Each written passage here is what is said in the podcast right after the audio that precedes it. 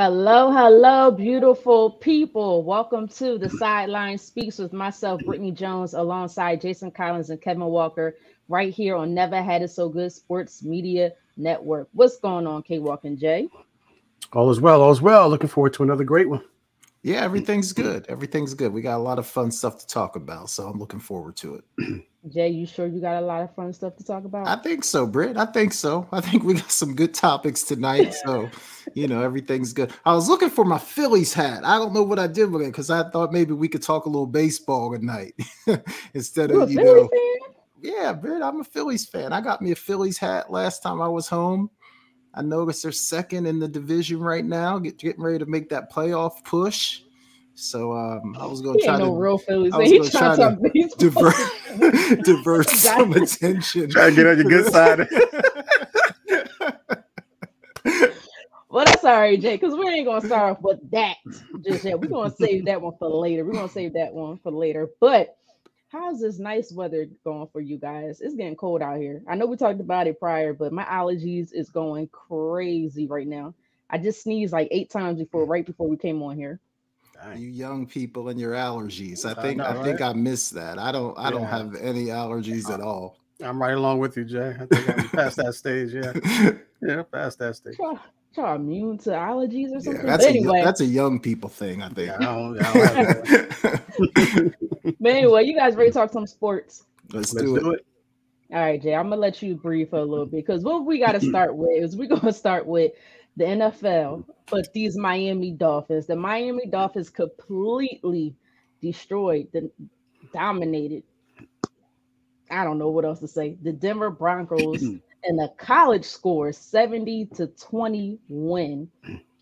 Was this game more about the Dolphins, how good the Dolphins are, or is it more about how bad the Broncos are? Jay, I'm gonna come to you first you know, if, I, if it's probably a combination of both, Brit. But if I had to choose, I, I, would say it's it's more about how good I think the Dolphins are and how good I think the Dolphins can be. Look, their offense. Mm-hmm. I mean, they're not going to go out and probably score seventy again, but I do think that offense is going to score a lot of points this year. I mean, they just have weapons all mm-hmm. over the field, and they're not just weapons, but they're all their guys are really fast, which makes it mm-hmm. really really difficult on the defense to be able to stop everyone. And then when you have a guy like Tua, who, who is an extremely accurate passer, uh, and he's getting rid of the ball quickly. I think they were saying like he's throwing the ball within two seconds, so the rush is not having a chance to get to him. That that's a hard combination to deal with. So obviously the Broncos help them turning the ball over and things like that.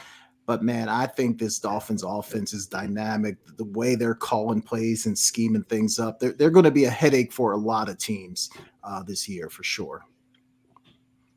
Hey, Mark, what are your thoughts on this?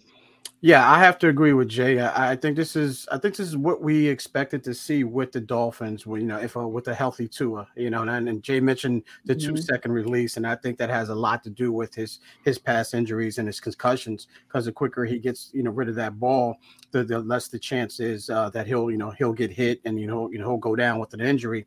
Um, I think uh, Mike McDaniel's uh, the head coach there and the play caller there. I think he put that into you know uh, you know put that into his head and wants to design those particular plays. And like mentioned, uh, like Jay mentioned, they have those uh, those weapons. You just put those the, the guys uh, the, the, ball in those guys' hands early, and then they, they can turn it into to YAC yards. Similar to what the 49ers do, where Mike McDaniels comes from. He comes from that Kyle Shanahan type of offense. So mm-hmm. that's what they like to do. You get the ball to your playmakers quick, and then you allow them to do what they do best, and that's what they did.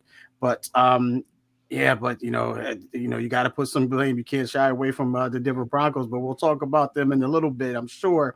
But yeah, yeah, but the Bron, I think it was more as a combination of both. But like I'm with Jay on this one. I think you give have to give more credit to the Dolphins than you do or discredit to the uh, to the Broncos. Yeah, I, you absolutely have to give credit to the Dolphins, but the Dolphins are not going to run up the score 70 points on every single team. Let's be real. Um, I think their first two games was the Chargers and the Patriots. Um, so I would like to see them go up a little bit more stiffer competition. But I really think this is more about we all know already know how good the Dolphins are. We they were that good last year um, prior to the injury of Tua.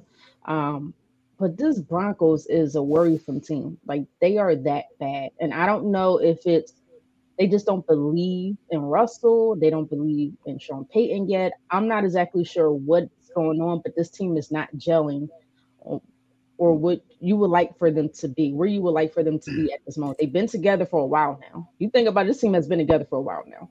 Mm-hmm. Russell's been there for what? Last year was his first year. Everybody else on the offense and defense, for the most part, has been together for a while. So I, I think the Broncos are just they're just not a good team at all. Like they're that bad. But for you to win lose 70 points, 70, that's just like that's just effort. That like that's just showing you ain't putting no effort in. And I understand how fast and how speedy the Dolphins are, and they got speed all across the dag on team on on both sides of the ball. But come on, that that just looked pitiful. It was just like a professional team went up against somebody's elementary school team when they just starting out playing football. It was just that bad. Yeah, and they didn't even kick a field goal. That's the, that's the scary part about it. Yeah, they didn't kick a field goal. Yeah, and, and you could tell like toward the late third and throughout the fourth quarter, Denver didn't want like mm-hmm. defensively they didn't want any part of that. No, no. Kind of some of those the, the holes that some of those backs were running through. Yeah, no resistance at all. So there was definitely some quit that happened yeah. on, on Sunday as well.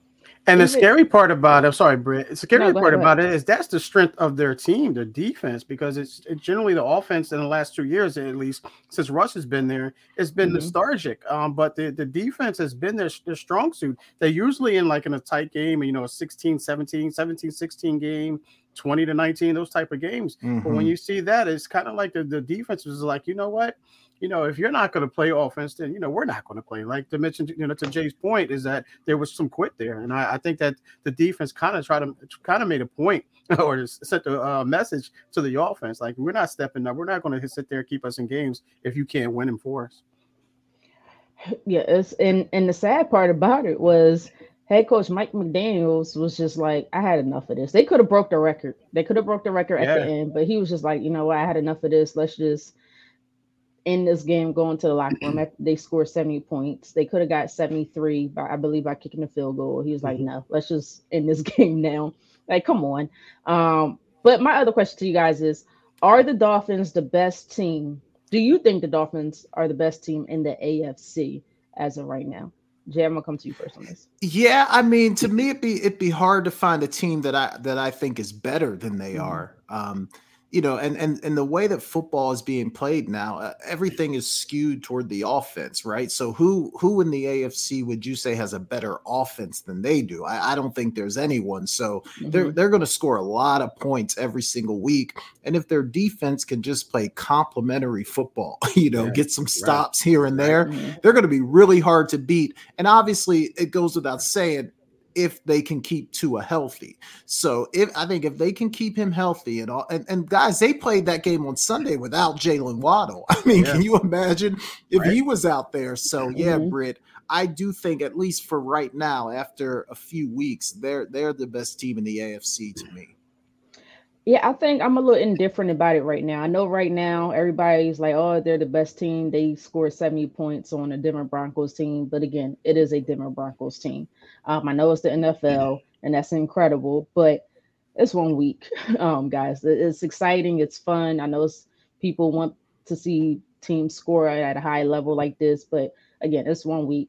Let's see. I think they have the Bills next, I believe. Yeah, let's see be, how they play against the Bills before before I dubbed them the best team as the AFC um, because they were talented last year.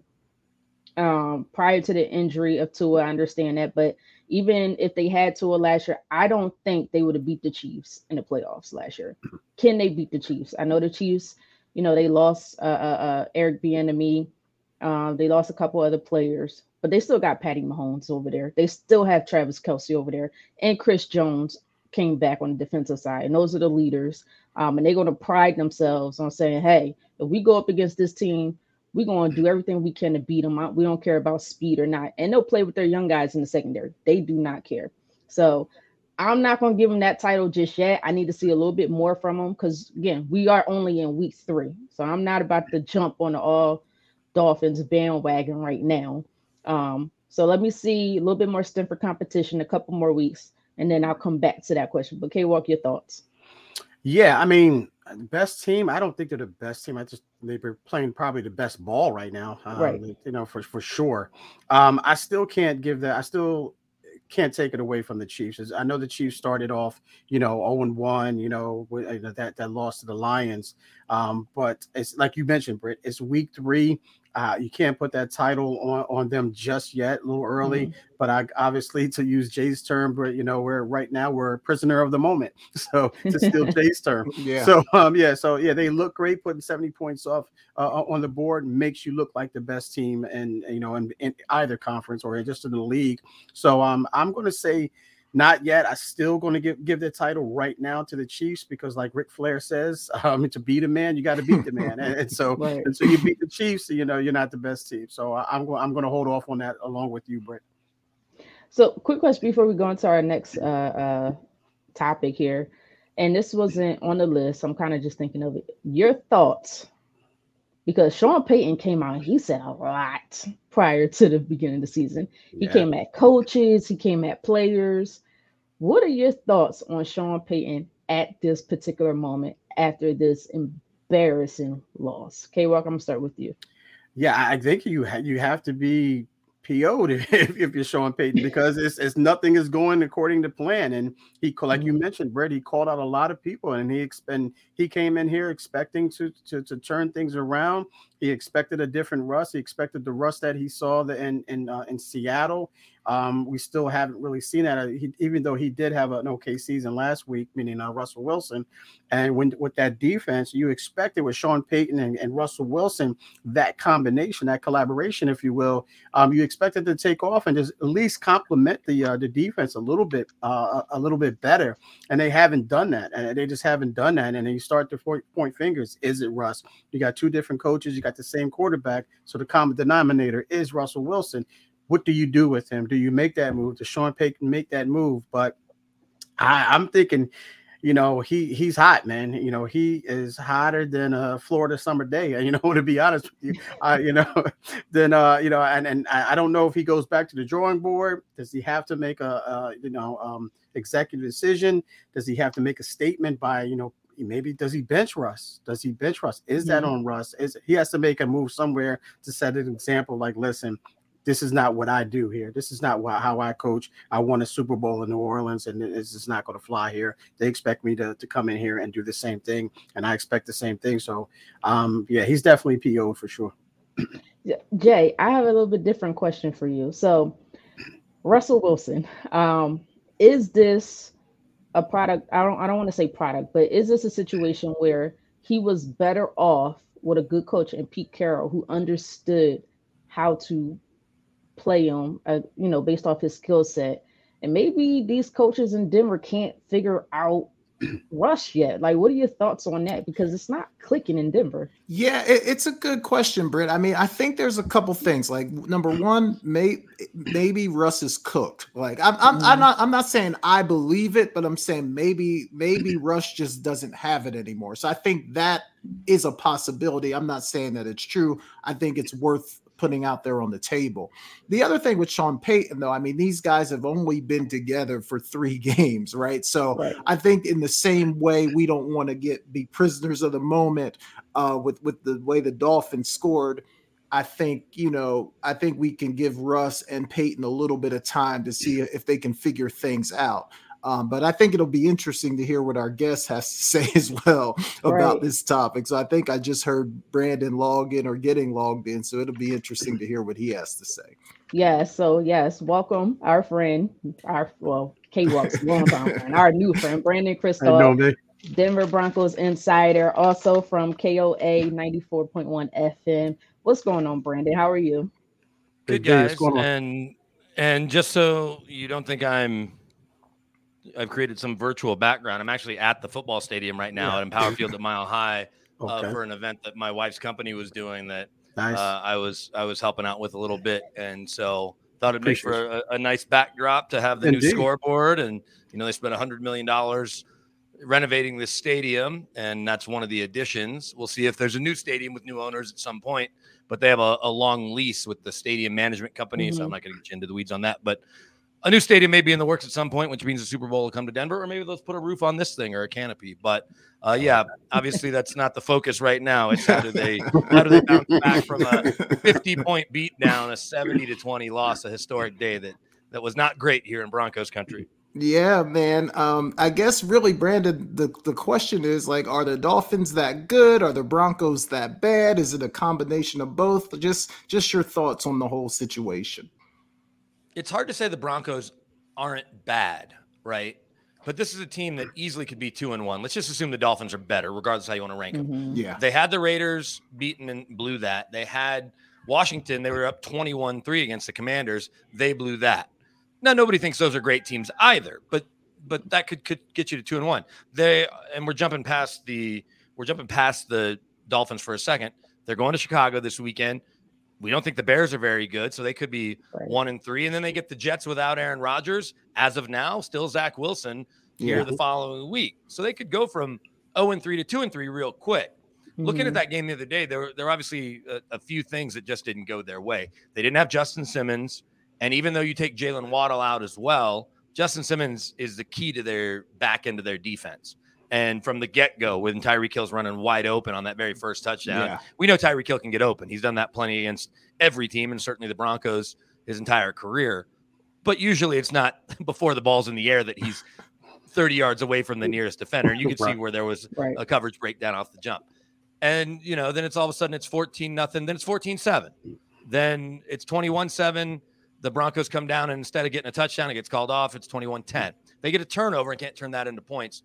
And then they're able to, to score just before the half and they get the ball at halftime, can't do anything with it. But the game was, and they were obviously down 35 10 at the half, or 35 10, 35 13, whatever it was. But they were in, you know, a realistic, I guess, margin of, of, of an over, you know, overcoming a, or, or, creating a comeback potentially, right? We know that yeah. the Dolphins never let up, but then it just kind of snowballed. And so, you know, there's plenty of people that want Vance Joseph fired, the defensive coordinator. It doesn't make a lot of sense for your mm-hmm. locker room if you're going to fire a coach three weeks in that doesn't have something off field going on. We saw where the Bears defense coordinator stepped away. Right. And Sean Payton's the guy that hired him. And Sean Payton signs off on the game plan. And if you hear Kareem Jackson, who's been in the league forever, uh, Josey Jewell, Alex Singleton, all these vets say the, the plan was sound. They didn't execute it. So then that right. goes back on the players. And I'm sure you guys have seen that picture of eight or nine Broncos spread out across the field, laying there as as yep. De- Devin and we, I believe he wants to go by Achane now. They had his name wrong. He's corrected everyone. Devin Achane just you know cruising down the field. So I don't know if the Broncos are as bad as they appear. I do think the Dolphins are really good. We know in the coming weeks they're obviously going to have some tests. And you know, I was looking at that game with the Chiefs. I thought it was at Arrowhead because the Chiefs were the home game. Then I realized that game's in Germany. So I yeah. wonder, I wonder if that game were in America, what the ticket would be. But it's obviously going to be expensive there. So the Dolphins are really good, and Mike McDaniel's a hell of a coach. And Tua healthy and clean, being yeah. able to do all the, you know, all the stuff pre-snap with all the motions. Mm-hmm. They're really, really talented and should be in the mix at the end. But I'm not ready to just hand them the Lombardi Trophy or right. say they're going undefeated. And you guys have all been part and certainly seen where things get away and teams, you know, the idea that they quit. It's like I'm not saying that they didn't kind of give up on the day, but I don't know if that means, hey, we're done with right. this coaching staff, right. and we're done with the season. It's right. look, I've got another game to play next week. What's the point of potentially getting hurt here? Which is kind of crappy for for fans, I guess. But if you lose 23-20 or lose 70 to 20, it still counts as as one loss. One yeah. loss, right? Yeah. Mm-hmm. Yeah, and and just and I know Brandon, when you've been on before, we talked a lot about Russell Wilson and and you know just everything about Russ. How have you think he's played these first three weeks? Kind of what's your evaluation on him? Well, the turnovers against Washington ended up being the difference in the game, right? A fumble where he just kind of sets the ball, mm-hmm. or the ball's kind of coming out. It looked like he almost laid it down, like we've seen players do when they know or think they're down. But then he has the interception, and honestly, either of those turnovers, they go the other way, or, or they don't occur. They probably win the game. He's been pretty consistent with his decision making. There's a couple times you're like, oh, I'm not sure I would have fired that in there and gotten lucky like all quarterbacks do, I think, where they try to squeeze it into tight windows or double and triple coverage. But Sean Payton is a hell of a coach. And lost in that in that drubbing the other day was there's some really good play design and play calls against a good Vic Fangio defense with good pieces that hardly got any pass rush. Now the Broncos got even mm-hmm. less. Um, not that they needed it when they're ripping off 10 yards per play, but uh, I'm not saying the Broncos didn't need it. Not, not that the Dolphins needed to pass protect. It didn't matter. but so uh, it feels like Sean and Sean keeps talking about it's a race to week four. And I, he just has it in his mind that once you get to week four, you kind of have an idea of what your team looks like. Yep. And his numbers in September. Now, Sean Payton doesn't have a lot of down months, but September has been his worst coaching month statistically. Then in October, he wins 70% of his games. We mentioned Bears and Jets. That could yeah. be 100% right there. Right. Then two of the next three are against the Chiefs with the Packers sandwiched in the middle here. Um, Chiefs game Thursday night there. Uh-huh. Never an easy time. And they certainly, in, in, this era, haven't beaten the Chiefs in forever. And then the Chiefs coming in on October 29th. So five games in October. Even if it gets to 60%, that's certainly better than where they are, but that would also right. put you at potentially two and five. So I, I just think that Sean is getting the most out of Russ now. There's probably another gear that can be unlocked when they're really on the same page. Yeah. And Jerry Jeudy's fully healthy and Marvin Mims is unleashed. Javonte Williams looks healthy. They're just not able to run the ball consistently. And then when you're this far behind, like they have been certainly in, the last game, and, and they just didn't stay committed running against the Raiders. against Washington, Russ had the the bulk of the the rushing yards, but Javonte Williams looks like he did before he got hurt, and he's making guys miss. You know, mm-hmm. that first contact, he's making guys miss. So he didn't have that top end speed like those Miami track stars.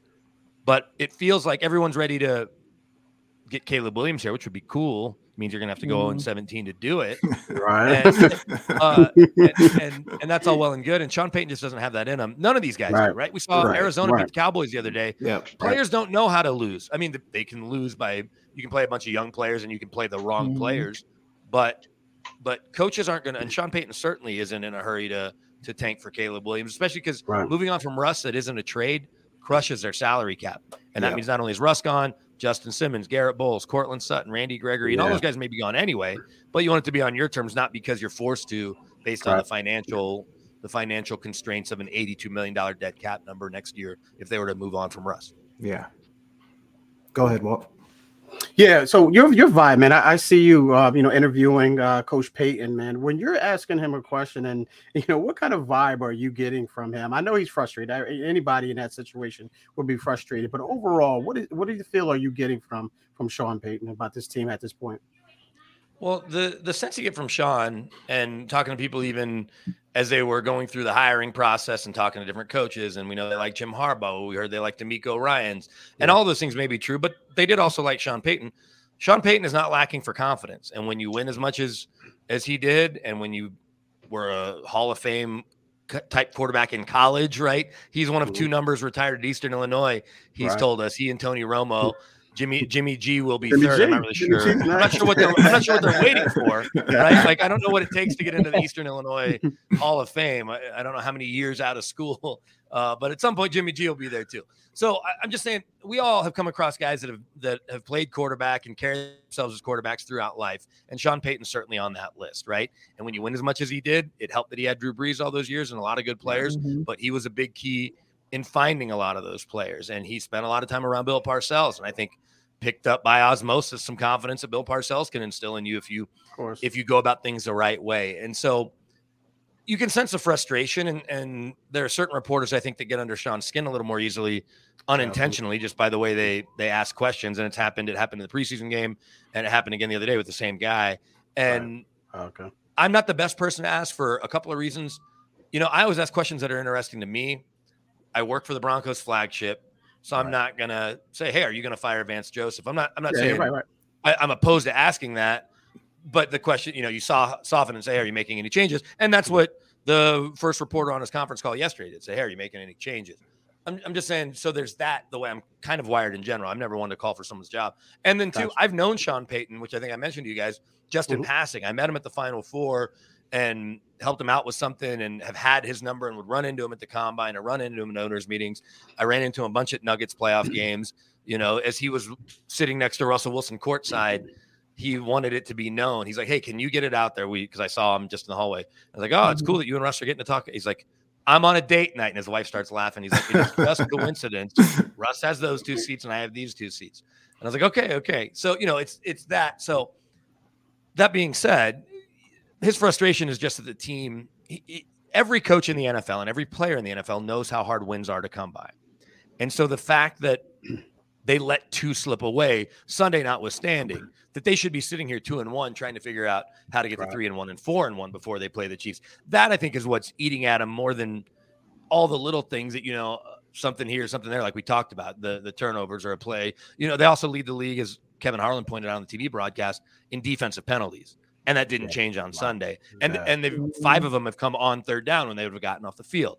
A couple of them were unsportsmanlikes, you know, a couple on Kareem Jackson that came with fines, one with an ejection early in the game against. Washington, and that changes things too. So things like that will eat at a coach. Pre-snap penalties, things where your defense has done what they've needed to do, and then a penalty keeps you on the field. Those eat at coaches. Those little things you just need to change those habits, and that's kind of what he's focused on is changing those things. They were 29th in pre-snap penalties last year on both sides of the ball.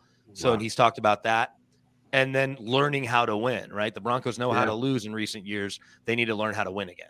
Yeah, yeah. now, sure. is it is it safe to say that Russell Wilson is done kissing babies? Is, is he kissing babies anymore? well, that's look, that's the thing. And and whenever there's you know they'll bring by Make a Wish kids and military folks and all that. Russ is still quick to say hi to all of them, okay. but we've definitely seen less Russ on social media nothing's changed in his follower count nor his his wife's. I mean, Ciara still got 33, 34 million Instagram right. followers. Most of his social media posts are Bible verses and or just hey, we're going to get better, you know, kind of positive gotcha. stuff.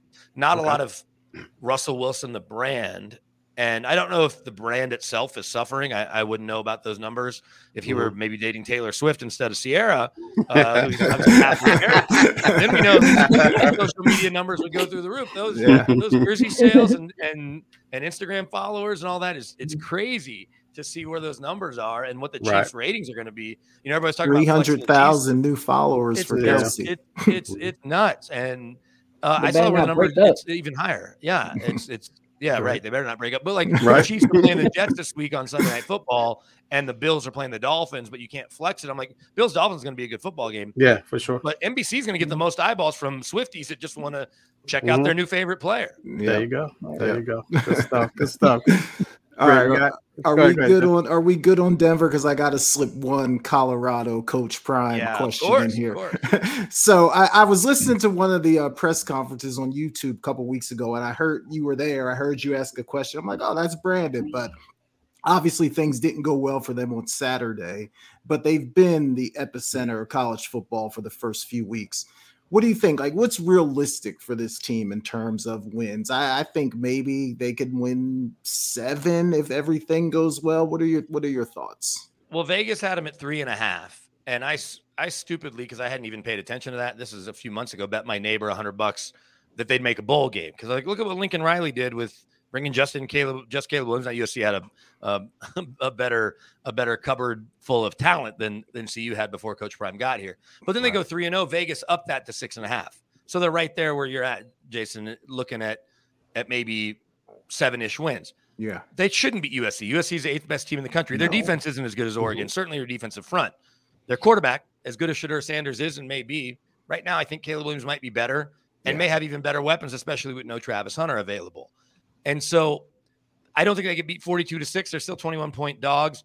Fox is going to be back for a third time in yeah. five weeks know, uh, for crazy. Big Noon kickoff uh, for the pregame show, and then the game is on is on Fox Big Fox at noon mm-hmm. Eastern at, at 10 o'clock Mountain, nine Pacific. They they know the USC fans are going to tune in regardless, so they're going to stick them on at 9 a.m. You know, USC yeah. doesn't have too many 9 a.m. games, even though they've got that partnership with Fox, and that'll continue with the Big Ten and all that. But it's still must see TV. At the same time, Deion's realistic. He's not going to mm-hmm. talk about all their shortcomings other than we can't run the ball. And, you know, he was asked today about the players responding. He goes, I want to see how my coaches respond first. And they're responding great, right? Deion's a master of a press conference. He's a hell of a salesman. And while it may not be the rock and Lil Wayne showing up every week, and I don't know if Snoop Dogg shows up this week only because USC is such a big USC fan. I don't know if he wants to oh, do yeah, that to, yeah. to, right. to Coach Prime. But these guys are going to keep coming, right? Shannon Sharpe, Stephen A are going to do their show from here again, yeah. and oh, Lil nice. Wayne will show up again, and Drake will show up, and they'll just keep coming. So they had this kid Bryce Underwood in for that CSU game, and it's a night game, and you see the place rocking. he knew nothing about Colorado, but he can see in the stadium they won a national championship, see all the All Americans, see a mm-hmm. packed house on a Saturday night with 50,000 people, see how pretty it is in, in Boulder, Colorado, and think, okay, yeah, I could go to Ohio State and Michigan, but I could also come here where Lil Wayne's going to bring us out and The Rock's going to be on the damn sideline. you know, and you're not getting that at, at Ohio State and Michigan. You're getting it at the Ohio State Michigan game when LeBron shows up, but that's about it. Yeah. And so, and LeBron will be here, I'm sure. Kawhi Leonard doesn't even go to Clippers games, and he and he was at at the CSU game. so they, they are definitely thin up front, and we saw that yes. Oregon exploited that. Mm-hmm. So if if I'm Coach Prime and his recruiters, you know, everybody talks about the defensive coordinator that he brought over, who was a co-coordinator at Alabama, Sean mm-hmm. Kelly. He was also considered Alabama's lead recruiter. So he knew who he was taking there. Mm-hmm. Right. Uh, not just a guy to call his defense, but a guy that can help close or, or get right to the finish line and let Deion come in and close. And so we know he'll be here one more year with Shedeur and Travis Hunter, but I think he's going to be here beyond that because 12 teams get into the playoff. They're now going back to the Big 12. You're still two hours from LA by airplane, two hours from Dallas, two and change from Houston, two hours from Chicago. You're on an island. And I don't have to speak to you guys and tell you something you don't know, but being black in America can be hard. Being black in the South can be even harder. So to race yeah. to the SEC, even when you're the top dog, you know, reading between the lines and some of the stuff Deion talked about when he first got here, and he had never really visited Boulder. He's like, this is mm-hmm. a beautiful yeah. place, and it yeah. is. And and he also said, and it feels safe, right? He was a target in Jackson, maybe a little bit less than one if he took a job in Tuscaloosa, but you're still a target, and you still have people right. talking down to you, even if you're the highest paid employee in the state. Yeah. And if the and and to that end, if the CU you know, powers that be can get his salary 8, 9, 10, 12 million in line with Nick Saban's and and Jim Harbaugh's and everybody, then there's no reason to leave there as long as you can keep paying the assistants. Right. And he can create his own kingdom here where he's getting Texas kids, he's getting California kids, he's getting everybody in between, he's getting all the transfer kids, mm-hmm. and he doesn't have to worry about anything else. And and your toughest competition is either my Jayhawks, maybe Oklahoma State on a given year, yeah, or or Baylor in a given year, or TCU in a given year, and you know, Utah, Arizona, Arizona State. So it, it's going to be fascinating to see. I don't think no one wanted to see them lose like that. Certainly nobody likes the Buffs or likes right. Coach Prime. And I think, mm-hmm. and you mm-hmm. guys might be able to speak to this. None of you guys have ties to CU. As long as they're not playing your favorite school, you're probably pulling for them most Saturdays. Yeah. And that's, I think, across the board for anyone that's our age that grew up, loving how awesome he was as a player. Yeah. So I think that, I think that we will see him stay for a while. I think his next move isn't another college job. I don't think it's an NFL job. I just think it's something else, right? Yeah. He just okay. moves on to do because he doesn't want to coach in the NFL. No, it's way no. too much work, and there's yeah. way too much involved, way too much scrutiny. And he, I don't think he wants to go. Florida State might be interested in because they're his alma mater. Right. They already kind of spurned him once and didn't even really give him a, a real interview. It was a courtesy chat, I think. Right. And and so it'll it'll be interesting to see how it unfolds. But if they can keep the money right and he he brings in these huge mm-hmm. brands anyway, right? They're, he's going to be right. associated. He was already on the Aflac commercial before he got to Colorado. It's yeah. not going to change, right? Exactly. assistants. Can there be NIL for kids? Uh, but they obviously need help in the trenches. So mm-hmm. if I'm a tackle and I don't like where I am, or I've got a fifth year of eligibility, and I'm at Minnesota or I'm at Baylor, or I'm somewhere else and can transfer and start right away, then then then I'm looking at doing that. And maybe they get kids that are even younger so they can develop them, get them ready for the pros. They also have NFL guys everywhere on the staff, and TO's coming around all the time. Warren Sapp is going to join the staff next year. Like oh, wow. you're getting coached by Hall of Famers, yeah, mm-hmm. that's you want to be around those guys because they know what it takes to get there. Yes, the, the level of talent matters. So it's been fascinating to see. I don't expect they'll beat USC. I don't think they'll beat 42 to 6, but I do think they'll they'll show out a little better, especially because USC's D just isn't right. what Oregon's is up front. Yeah. But it, it's it's been really fun, especially in the wake of of what's going on with the Broncos. But just to have Colorado football relevant again, because you guys all remember yeah. Colorado was a national yeah. brand. In oh, the yeah. early 90s, and Rashaan Salaam and all that after the championship. 22 guys from that 1990 mm-hmm. championship team were all in NFL camps. All 22 starters were in NFL camps, and a bunch played for a long, long time. Yeah. Yeah. Yeah. All right, great stuff, B. I, we appreciate you coming on every time, man. And I, I, I know I sent it to you, and I, I had to send it to you. I had to send you the invite because of what took place, man. But, yeah. Um, but nonetheless, man, it's always a pleasure having you on and joining us, man. And you take time out of your busy schedule to join us. That means so much to us. We appreciate it, brother. Absolutely. Yeah. Thank you. Ha- happy to do it. Holler at me soon. Maybe the Broncos will win some games, and the Buffs will still be relevant. So I'll talk to you guys soon, guys. All right. Thanks, Brandon. All right. All right. All right. Thank you. All right, all right, guys. um, but You know what? Before we come back, I'm actually gonna hold your thoughts on that because I want to get your thoughts on Colorado when we come back on the other side of break. Um, so we're gonna head into break first, and then we're gonna talk about Colorado. Got Brandon's thoughts, and thank you again, Brandon, for coming on. Um, again, he is the Denver um, Denver Broncos insider for KOA 94.1 FM. I remembered it. What the heck? Oh, I'm getting good at this. there you I'm go, just I'm just kidding. Um, but guys, please, please subscribe to our YouTube channel at the Sideline Speaks. We're also on Twitter, aka X, at Sideline Speaks. We're also on Apple Podcasts and Google Podcasts and wherever you could get your podcasts. We're on there as well, the Sideline Speaks. But you are watching the Sideline Speaks with myself, Brittany Jones, alongside Jason Collins and Kevin Walker right here on Never Had It So Good Sports Media Network. CampLyman.com is an opportunity for my big boys to come get some work. Let's put it all together. But We built from the ground up. You know, our cliche is it all starts up front.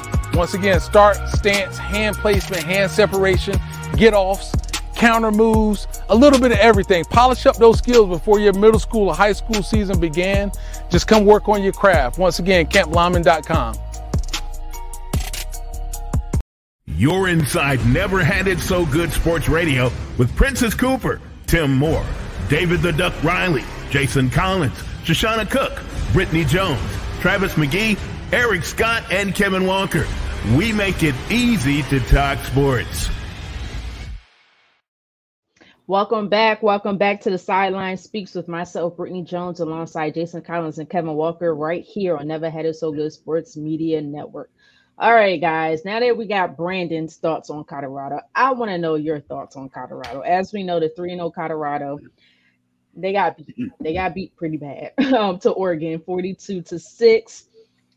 Are we really surprised? Um, I shouldn't say really. Are we surprised Colorado lost this game? K Walk, I'm gonna start with you first because yeah.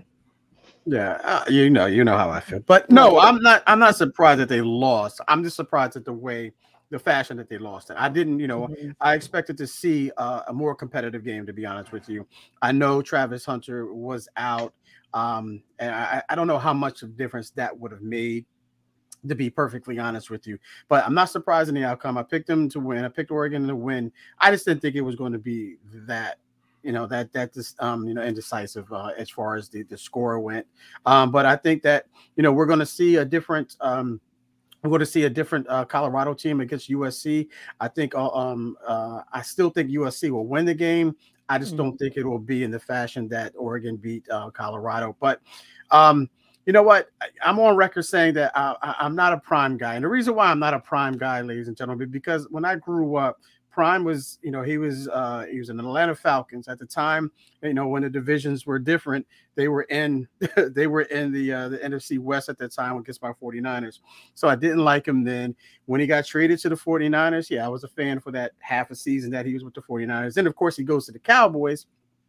So I'm not a fan there. Um, you know, obviously for obvious reasons. But um, you know, Prime, you know, I, I like Coach Prime. I mean, you know, for the most part. But I just think I don't want to be that guy that's on, you know, that's a part of that hype, the bandwagon, mm-hmm. if you will. But I'm I don't I don't wish him any any any bad luck by any stretch of the imagination. I think sometimes you just get caught up in the moment, and I don't want to be that that person because I know I've seen this before. We've seen this before. Coach Prime is going to get this thing turned around. I don't think he's going to get turned around this this year. Six games, seven games.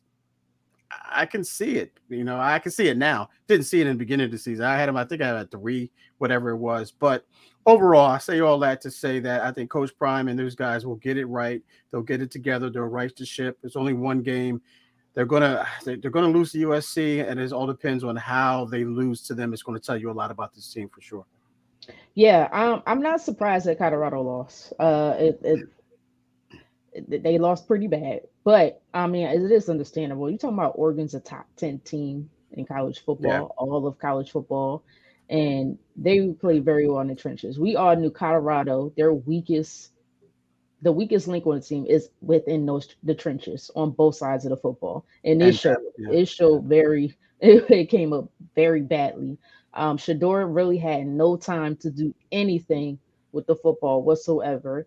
Um, so and but this is it's their first year. So for them to start off 3 and 0, then go up against a powered uh, top 10 college team who's just I don't even think it's the best team in, in college football, but they have pretty good defense. Um, to me, it's pretty impressive in their first year after going one and eleven. So they're missing their star player, and I think he was a huge loss on the defensive side of the ball. I think Travis Hunter could have potentially made somewhat of a difference because that one corner kept getting beat, and he kept getting beat bad. That took his place. Um, you know, but hopefully Travis Hunter will be back. Not this week. I know it was uh, um, something going around where Travis Hunter texts Coach Prime and said, "I'm playing. I'm coming back and playing." But Coach Prime was like, "No, we need you to get healthy. You know, we're not worried about you know th- this game or whatnot. We're worried about your career." And he thinks he could be better than Prime when Prime was playing, which is incredible. So I'm not surprised that they lost. But I do agree with K. I don't think they'll lose his fashion again. I think they'll be coached up a little bit more.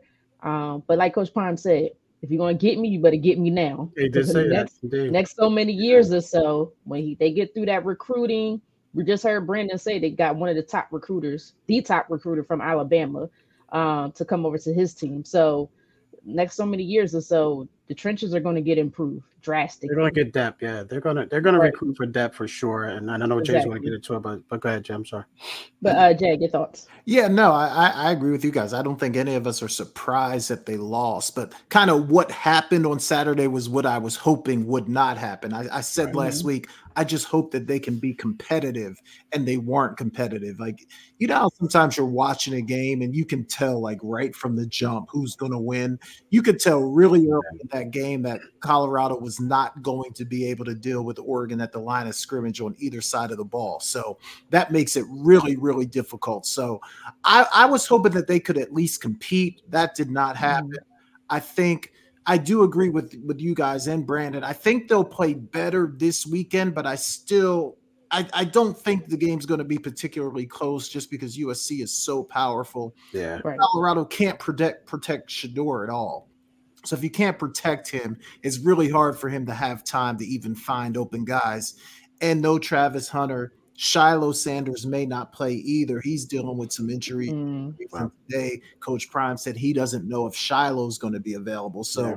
if you take Shiloh out of the back end against those USC receivers, that could be a problem. So right. I think they're going to have another tough week. But after that, I think they have Stanford, um, Arizona State. So they have some winnable games yeah. after that to mm-hmm. make things back on track. But I gotta say, K Walk, when I was watching that game on Saturday, I said, I said, I know now what K Walk was trying to say, what you were trying to tell me yeah. last week that that it, it it's a, a story that didn't like they were getting all the attention, they were getting yeah. all the hype. I think you mm-hmm. said that mm-hmm. it was a cute story. And yeah, the way they were getting beat it felt like a cute story. Like yeah, it really yeah, did. I said, yeah. I see what K Walk was saying that it's a cute story because they were just getting pounded. Yeah. It didn't look like they should have even been on the, the field with Oregon, to be honest with you. Mm-hmm. Um, and I was just thinking, there's so many other teams in college football that have played well, that are playing really well, where I'm sure they would have liked some of that attention. But I get it. I, I get why. I mean, Coach Prime is who he is. It's the same thing if Peyton Manning was a head coach or Tom mm-hmm. Brady was a head coach. All the attention would be on those guys just because who they are. Um, but yeah, I think they're going to have a tough weekend this weekend, Britt. But but going forward, hopefully they can squeeze mm-hmm. out three, maybe four more games, and then I think they can feel pretty good about what they accomplished. Yeah, yeah, but, I, but, but, but real quick, I'm sorry, Britt. Yeah, but you know what, Jay? To, to that, I, even though I was saying it was a cute story, you know what? Oregon started to have me started to win me over with Coach Prime because of the disrespect, some of the disrespectful things that they were yes. saying, they were doing and saying. Yeah. You know, I was like, all right, listen, I'm I'm not a Prime guy, but you know, some of this stuff was like, ah, you know what? I I'm, I'm a Prime guy. I'm, I'm starting a little, you know, some it's kind of like a little personal. Yeah, yeah, right, right. yeah, and and it's kind of like the I mean that, that scene with, with Rocky Four when he was fighting Drago, and and the Russians start to cheer for Rocky. You know what I mean? So that yeah. was, that's how I felt for me. Uh, you know, Oregon made me feel that I, you know, they were winning me over, or Colorado was winning me over because of what Oregon fans or uh, fan base were doing, and some of the players too you know, mm-hmm. you know all the stuff. And Coach Prime doesn't come out in disrespect. Coach comes out mm-hmm. there and he, and he, he just talks with confidence and he believes. All he's saying he believes and he does what he does after the game. He talks to talk and he walks the walk. And, and then people can't accept that. And I get it. It bothered me at first, but then when certain people can't take it, you know, uh, you know, they, they can't take it and then they come back and they beat Coach Prime in a fashion, and they got to be all big disrespectful. It started to win me. Coach Prime and that, that Colorado team started to win me over just just a little bit, ladies and gentlemen, a little bit. A little yeah, K Walk, I agree. Some of the stuff that happened, it yeah, felt right. it felt over the line to me. And yeah, I, I, yeah, man, like. I get it. Like Coach Prime wears his confidence in, yes. in full bloom yes. for everyone mm-hmm. to see. But you're yes. right. One thing he doesn't do is you don't hear him saying anything negative about another no. coach. You don't hear him saying negative things about other players or other teams. And so I I did I didn't like the way that some of those things were handled mm-hmm. on Saturday. It felt disrespectful. Um, but you know, hey, that's that's the nature of the beast. You know, you're that that's going exactly. to happen. But yeah. but no, yeah. I'm with you 100 percent there. And the one thing I love about Coach Prime that you don't even see a lot of other coaches doing when the opposing player gets hurt, Coach Prime walks out there to make yeah. sure they're okay with their coaches or whatnot, he makes sure there's okay. And you don't see a lot of other coaches mm-hmm. doing it. It's like, ah, their team will handle that. So I have a lot of respect with Coach Prime, but y'all kind of kind of y'all kind of flowed into it for me because I was going to ask you, do you think the opposing coaches have some sort of vendetta against Coach Prime? Like, what is it? Like, we just talk about confidence, and is it that they have this much insecurity. and I don't want to say that to be rude wow. or anything, but that's what it seems like. Okay. Like, okay. why is their confidence? Why does his confidence seem like it's threatening somebody else? I don't know if I'm using the right words mm-hmm. or not, but you kind of answered a little bit. But Jay, if you want to, yeah, no, Britt, I, I think it's a fair question because I, I do think that they're they're they're may they may feel a little threatened, maybe a little insecure because I think you have to think like, especially like say if you're a top ten program, and in the back of your mind you got to be thinking not only is Coach Prime coming, but he's coming from some of my guys. Like yeah, he's coming right. for the players that yeah. I'm recruiting. He, he might be coming for some of the players that are on my roster. So I do think there might be a little bit of fear might not be the right word, but there's got to mm-hmm. be some concern there that okay, if this guy does start getting people to come to Colorado and he gets people to believe, and now all the top recruits are going there, what's going to happen to my program? I think that's one thing. Mm-hmm. I think the other thing, though, Britt, is the attention.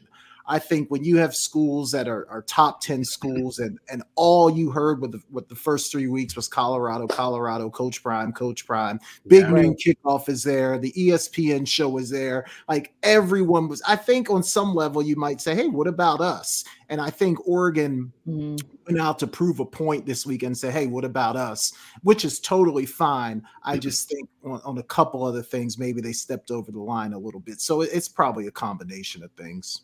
Yeah, yeah it, it's it's I, I don't know. It's it's it's kind of like okay, is it about you or is it about these kids? Because to me, it's supposed to be about these kids. Like you want to win, of course, for the team, but you want to also put your kids in a position where they're not only successful on the field in college, but they could then go on and mm-hmm. have successful careers hopefully in the NFL if that's what they want to do. It just seemed like it's come it's these coaches are making it about Coach Prime, and Coach Prime is like, yes, I have the history that I have. I'm a, you know, Hall of Fame, former NFL, uh, uh, uh, uh, big time player.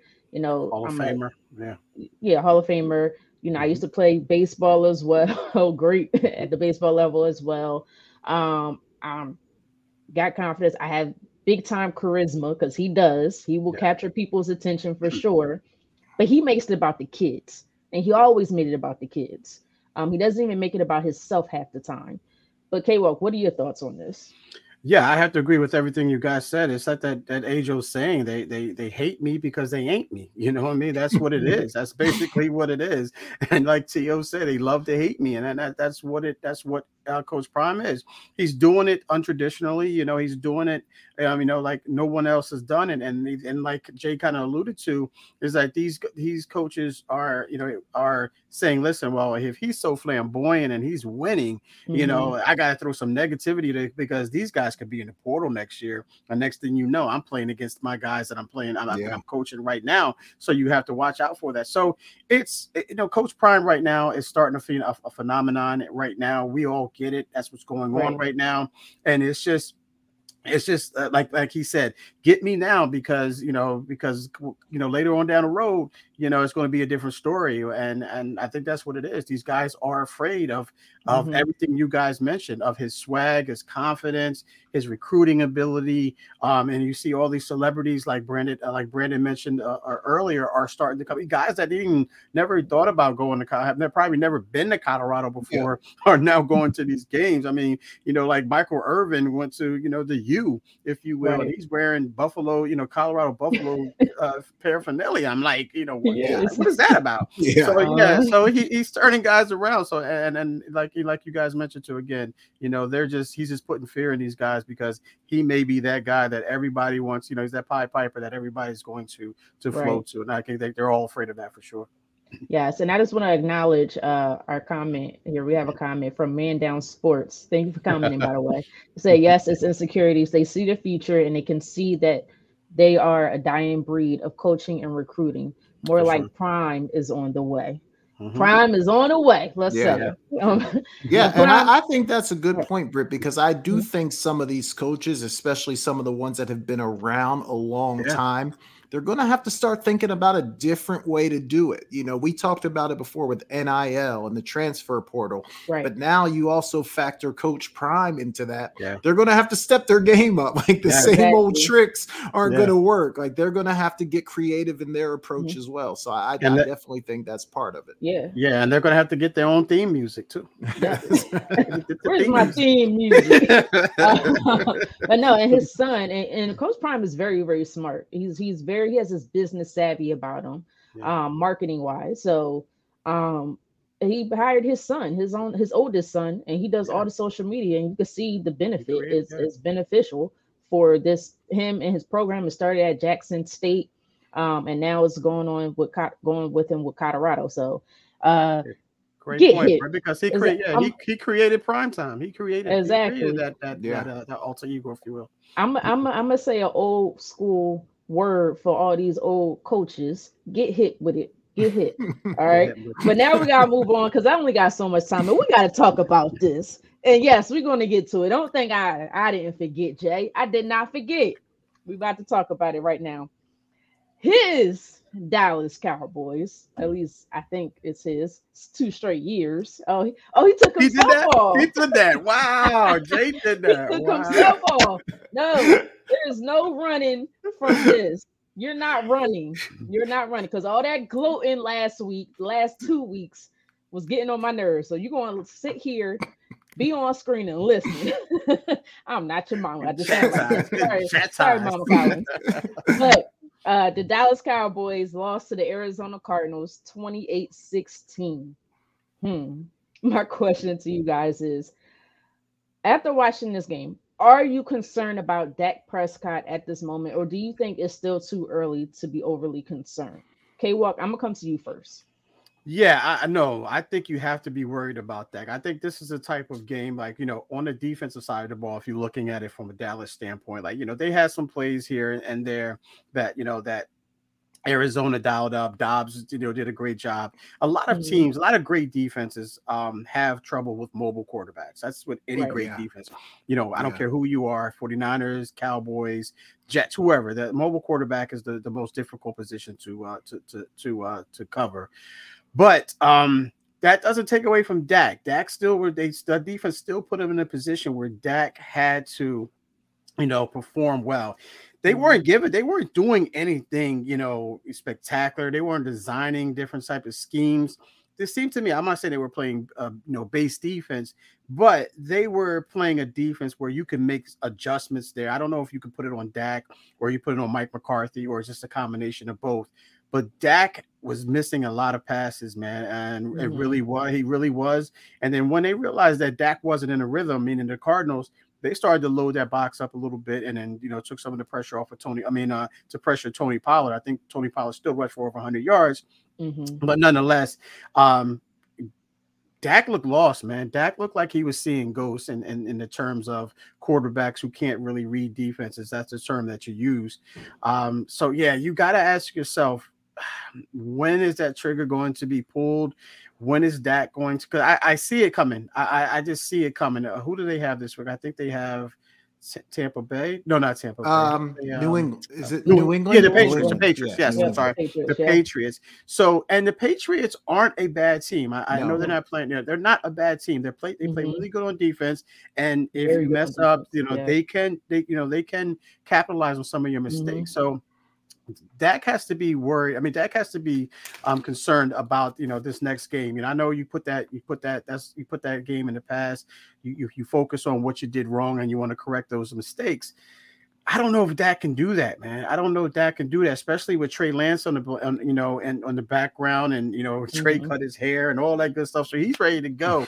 and they didn't make that trade for no, they didn't make that trade for Trey yeah. Lance to be a backup. Right. They did not do that. They it was an insurance policy, and I think uh, Jerry Jones is ready to cash in on that that uh, that insurance policy for sure if he has to. I think Dak is it's going to be Dak's future is going to be predicated mm-hmm. on his performance on on Sunday for sure.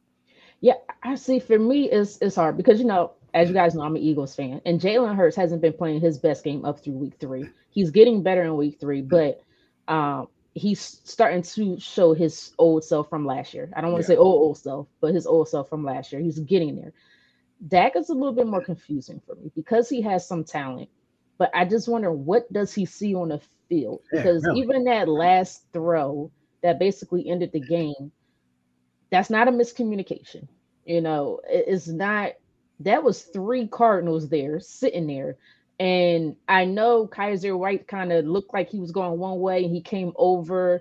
But even so, that's still such a tight window. You had two Cardinals sitting back there. Um, I don't think that throw would have been, it may not have been picked off, but it, it definitely would have been an incomplete pass for sure.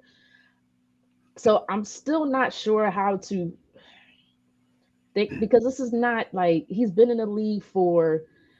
I feel like he kind of gets he doesn't get an excuse a lot of times, but he kind of does sometimes um, because he has some talent there.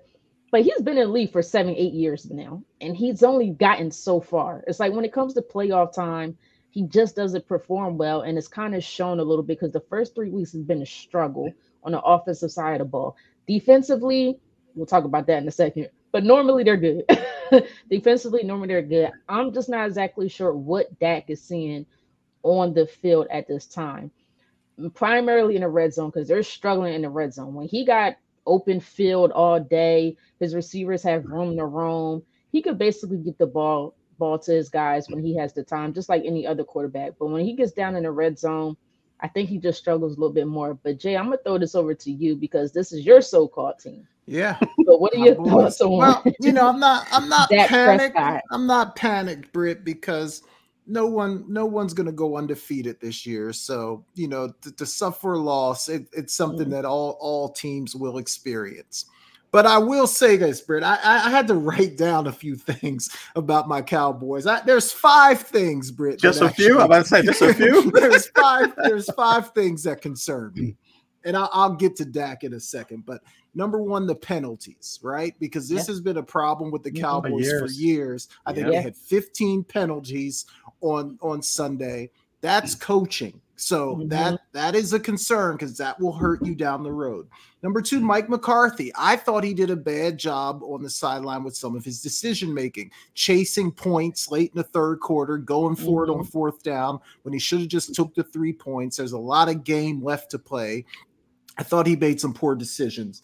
Um, number three, is you guys talked about, Dak Prescott in the red zone. Right. Um, the windows get smaller, everything's tighter, everything happens fast, and he's just not processing things quick enough. These are things that concern me because I don't know if the, I mean you would think penalties could be fixed, but after three years they're still doing it. It might just be who they are. McCarthy yeah. is who he is. Dak in the red zone, he is who he is. So these right. things are very concerning. Look, defensively, I think losing Diggs may hurt this team more than maybe we would have thought, right? Because yeah. now maybe your nickel has to play full time, and maybe your dime guy has to play nickel. nickel maybe yeah. a guy you don't really want out there has mm-hmm. to play in to dime, play dime, packages, you know. So you right. got a bunch of guys out there playing more plays than what you really wanted. And I think maybe it inhibits some of the things that you want to call as a defensive coordinator because you don't want to leave those guys playing man to man too much. So I think the injury to Diggs hurts as well. And then the last thing, which might be the worst, is I think the Cowboys came to that game thinking that they were just going to show up and win. Yeah. Mm-hmm. And they weren't mentally ready to go, which again, I, I feel like you can hang some of that on coaches having your team being prepared and ready to play. So I think all those things are concerning. It's not the end of the world. I mean, I think they still have a good football team, mm-hmm. but you you got it's the NFL. Anyone can beat you on any week. So you yeah. have to show up ready to play. So it was just really disappointing that they didn't do that. It's interesting how how how how the, the song has changed all of a sudden in a, week, in a matter of yeah. a week. You hear yeah. that, K Walk? You hear well, that? Yeah. Well, see, that's reality. Week, what was last week? Well, see, but oh, that's the thing about team. me. Oh, you know, when my team loses, I, I, I come with the reality. I come yeah. with the truth. I, am not going to come out here and, and make excuses for them. They were bad, and they got some things they got to get fixed but they're still my team. I'm still, yeah. I'm still here. And, but, but, oh. but Brett, he does have that life jacket on just in case he wants to jump off of that sinking ship. You know, yeah, that I life. I got right a there. life jacket on under yeah. the sweatshirt.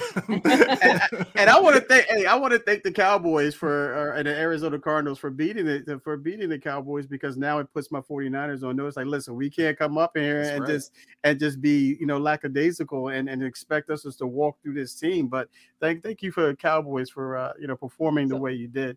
But sure. you know exactly. what, too? But, the other thing about that, guys, is I think it, you know, he was a fourth round pick for a reason. Like this guy was not a first round pick. He wasn't like a top five draft choice or anything like that. He was a fourth round pick. And I think had he gone somewhere else other than the Dallas Cowboys, he probably would be like an afterthought. But because mm-hmm. he plays for the Cowboys, obviously the, the lights are so much brighter. So sometimes I think if we're expecting this guy to perform like a first round pick. I, I think there's a reason he was a fourth rounder, and his ceiling is only but so high. He needs help.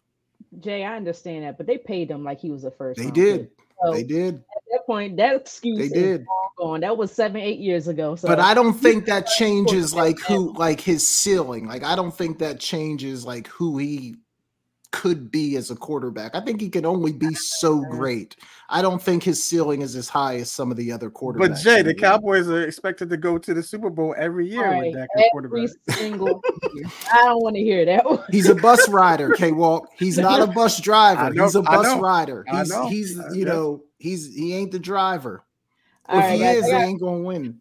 I got a couple more questions, and then I'm gonna get to the ultimate goal, and then we'll go to break. Um, and it's about this this game.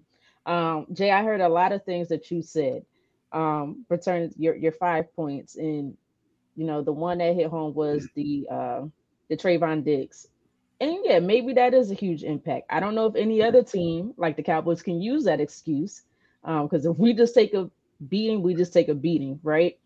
But are you concerned about the Cowboys' run defense because they allowed a lot of yards, and it looks like if you run at Micah Parsons he struggles a little bit more as opposed to as opposed if it's the other way.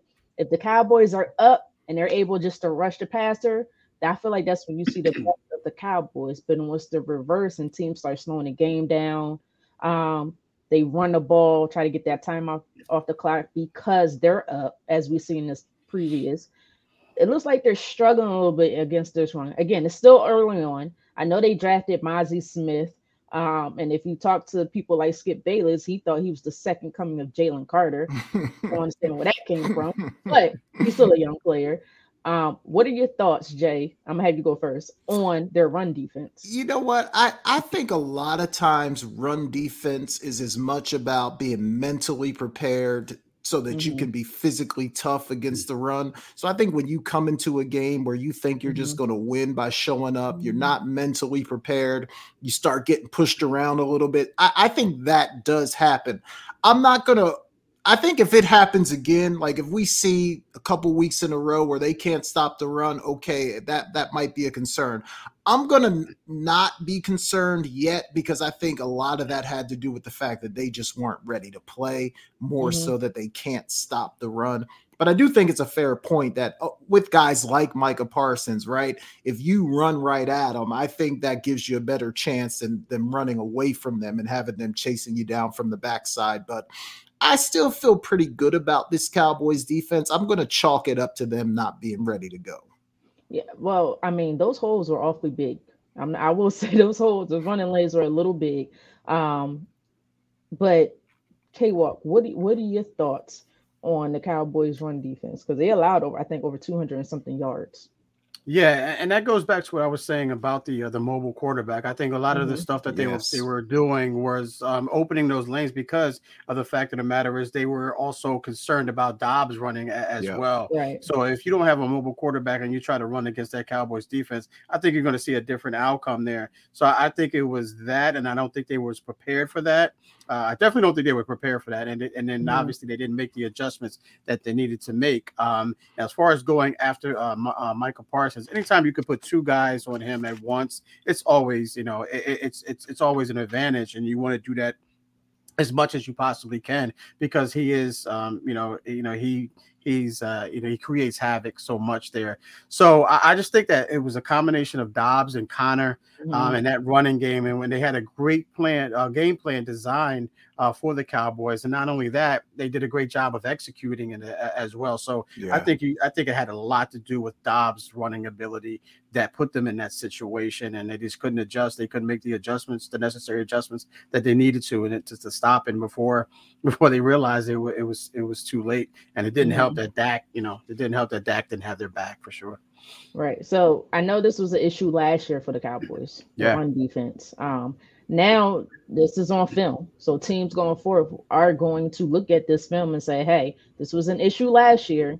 Is this still an issue this year? So I know Dan Quinn is definitely going to have to figure something out quick um, because now you're going up against Ezekiel Elliott, the Patriots.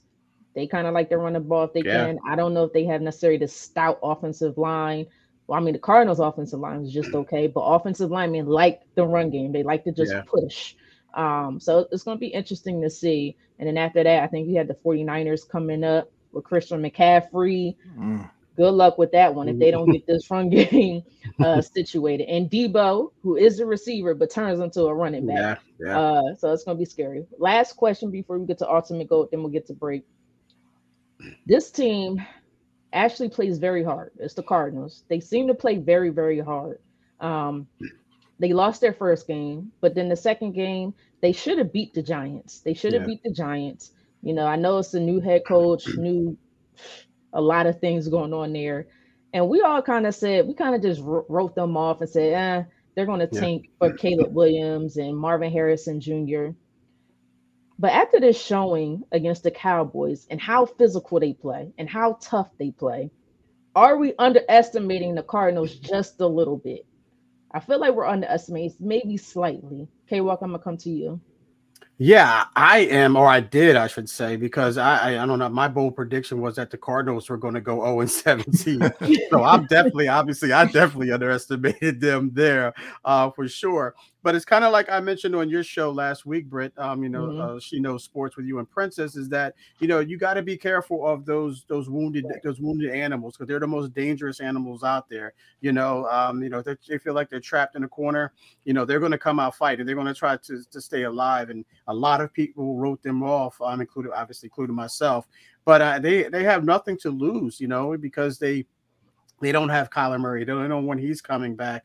They traded for Josh Dobbs. He came out and, and played like he played last week. Um, mm-hmm. Um, James Conner, it seems like he's really motivated the uh, the, the, the running back there from uh, from they, they got from Pittsburgh, and um, you know there's receivers, there's no name receivers um, are there as well. The um, Rondale's uh, you know over there, so they have nothing to lose. So you always got to be concerned about a team like that because they're just going to go out there and it's going to say, listen, we have nothing to lose. We're going to just open up everything and we're going to do whatever it takes. We don't care. We don't, we're not expected to win anyway. So let's go out there and, and, and see what we can do. So yeah, we, we got to under, you always got to underestimate a team like that. I really thought they were going to, you know, cancel the season for Caleb or shut it down for Shedeur, you know, whatever you want to say. but but uh, yeah, but you got to be worried about that. And I'm I'm glad again. I'm glad that the Cowboys. I don't know if they allowed them to beat them. I'm just glad the mm. Cowboys lost to them. So now that the 49ers can really focus on that, like listen.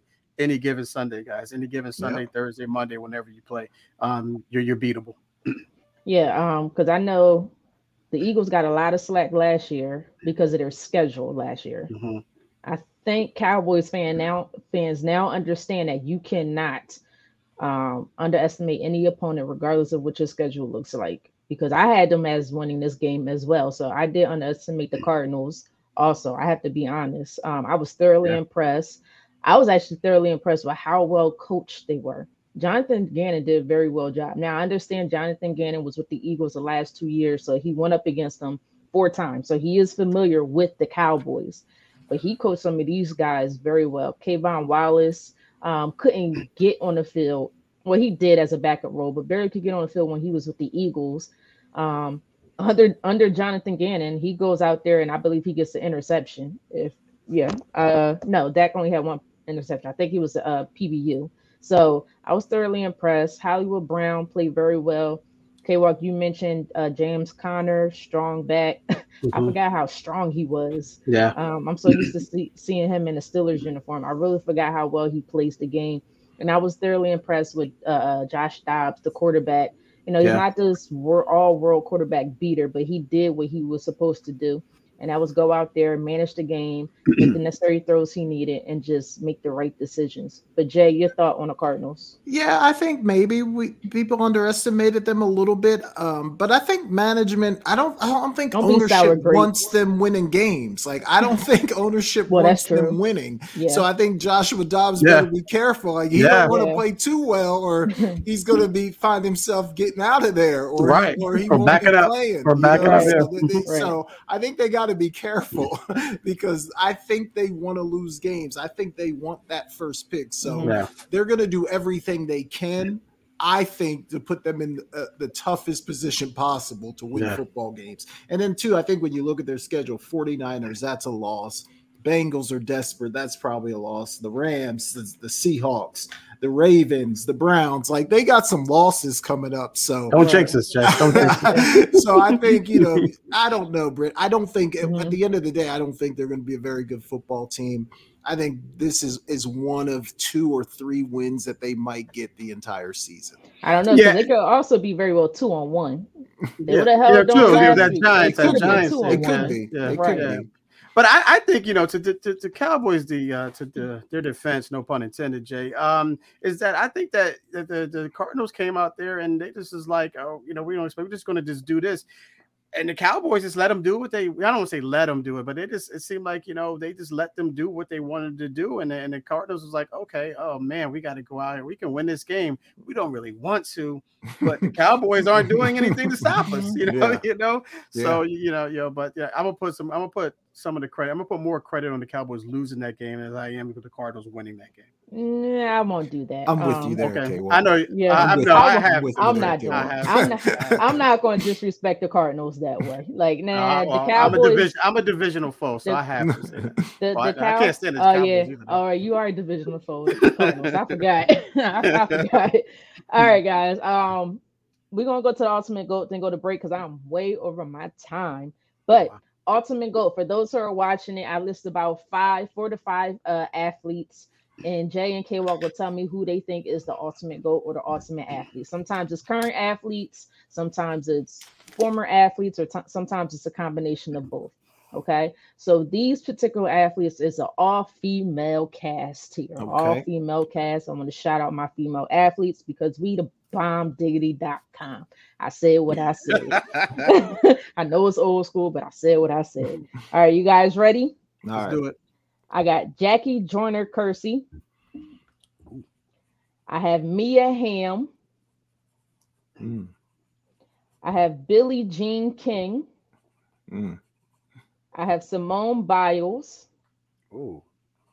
And I have Diana Taurasi. You tell me who the you think the ultimate goal. If you need a little bit of time, let me know now, and I'll just sing some Anita Baker or something while we while we waiting. Go ahead and hit a little bit of that Anita for us, Britt. I want to hear it. My angel.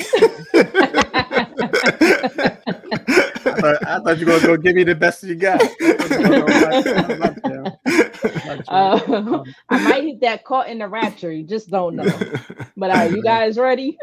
Yeah, yeah I think K-Walk, so. K-Walk, I'm gonna come to you first. Who is your ultimate athlete out of these I think five, five female athletes. Yeah, as soon as you said her name, I immediately stopped listening to the other names, even though I know who they are. But mm-hmm. um, and that's Jackie Joyner Kersee. I, I, think what she was able to do in, in so many different events, uh, the heptathlon, mm-hmm. all of that, what she was able to do, I think you know that shows to me uh, that proves to me what a true athlete is and able to compete and, and dominate in the fashion that she did in each and every event. Um, so she's by far, not by far, but she's definitely up there in the conversation with the, the greatest female athletes of all time. She's right up there with uh, Serena Williams. Um, mm-hmm. But I'm going to put her in that category. I, I, no disrespect to Mia Hamm, to um, Diana Taurasi, to Billie Jean King, and who was the other one? Uh, Simone Biles. Simone Biles. Definitely no disrespect to her. Good gracious, mm. what she's doing, what she came back and did. I mean, that's that's really um, that's really mm-hmm. um, amazing and impressive there. But nonetheless, Jackie Joyner Kersee is always my top two in uh, debate uh, the greatest female athletes of all time. So I'm going with her. Jay, what are your thoughts? I was all set to go with Simone Biles until K Walk started talking about Jackie Joyner Kersee. So I, I was trying. I said, "Yeah, K Walk's right. I, I got to go Jackie Joyner Kersee here. Just the all around, everything yeah. that she accomplished. Simone is great. Four yeah. gold medals, mm-hmm. one silver, two bronze. But I think that the case that K Walk made for Jackie Joyner was a little too much. I'm, I'm gonna go with Jackie Joyner. Yeah, uh, I was thinking about it. Diana Taurasi, awesome uh, basketball player. I don't know if she's the greatest in the history of the WNBA, but she is up there. She's up there with the greats. Um, Billie Jean King. I mean, how can you argue with 39 Grand Slam titles? No, like you can't.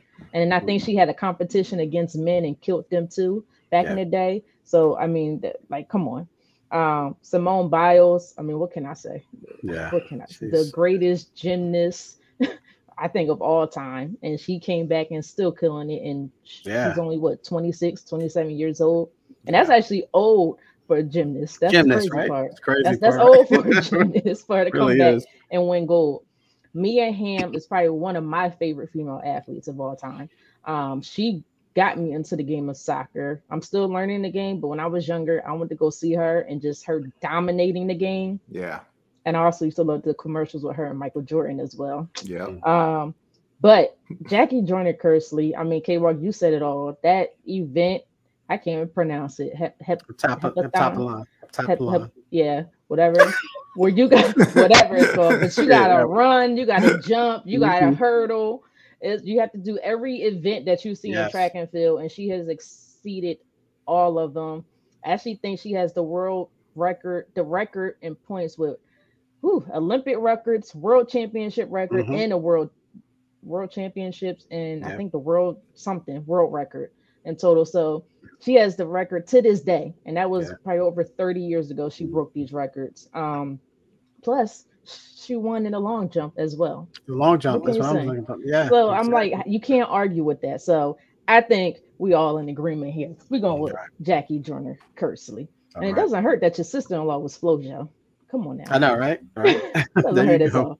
Right. But all right, guys, we're going to head into our next break because I'm way over time. But when we come back, uh, Jay will take over. Again, please subscribe to our YouTube channel at the Sideline Speaks. Again, we are also on Twitter, aka X, Sideline Speaks, Apple Podcasts, Google Podcasts, wherever you get your podcasts. And you are watching the Sideline Speaks with myself, Brittany Jones, alongside Jason Collins and Kevin Walker, right here on Never Had It So Good Sports Media Network. CampLyman.com is an opportunity for my big boys to come get some work. Let's put it all together. But We built from the ground up. You know, our cliche is it all starts up front. Once again, start, stance, hand placement, hand separation, get offs, counter moves, a little bit of everything. Polish up those skills before your middle school or high school season began. Just come work on your craft. Once again, CampLyman.com. You're inside Never Had It So Good Sports Radio with Princess Cooper, Tim Moore, David the Duck Riley, Jason Collins, Shoshana Cook, Brittany Jones, Travis McGee, Eric Scott, and Kevin Walker. We make it easy to talk sports. All right, welcome back to the Sideline Speaks. Brittany Jones, Kevin Walker, and Jason Collins. All right, guys, let's talk a couple more NFL topics, then, then we'll move on to some other things. It was a crazy week three. I mean, we, we talked about the Dolphins. Obviously, the Cowboys losing was very unexpected. Um, but, okay, Walk, let me start with you here. What was the most impressive win out of week three? A lot to Cardinals. choose from but what was your most impressive win? yeah, yeah, we talked about the Dolphins and the Broncos, and we talked about the Cardinals and Cowboys. But I'm going to go a different route. I think the most impressive win was the uh, the Colts over the Ravens. Uh, that yeah. overtime win, 22-19. Um, um, and with Gardner Minshew there, Gardner Minshew was is, was a uh, fill-in quarterback. Anthony Richardson went down with the uh, the concussion.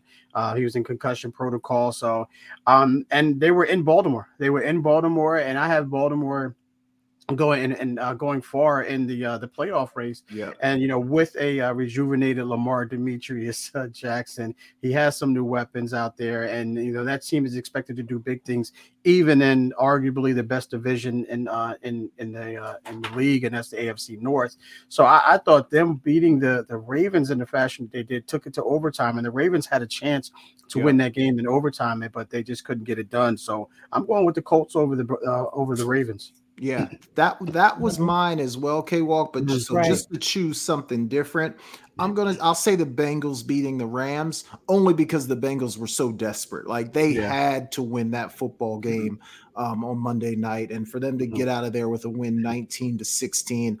I, I thought that was all. I mean, I don't want to be too dramatic and say it right. saved their season, but there's not a lot of teams that start 0 and 3 exactly. and end up doing anything. So to be yeah. able to get one in the win column, I thought that was huge for the Bengals. Britt, what you got?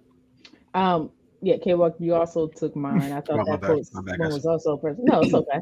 um, but another one I had was the Texans over the Jaguars.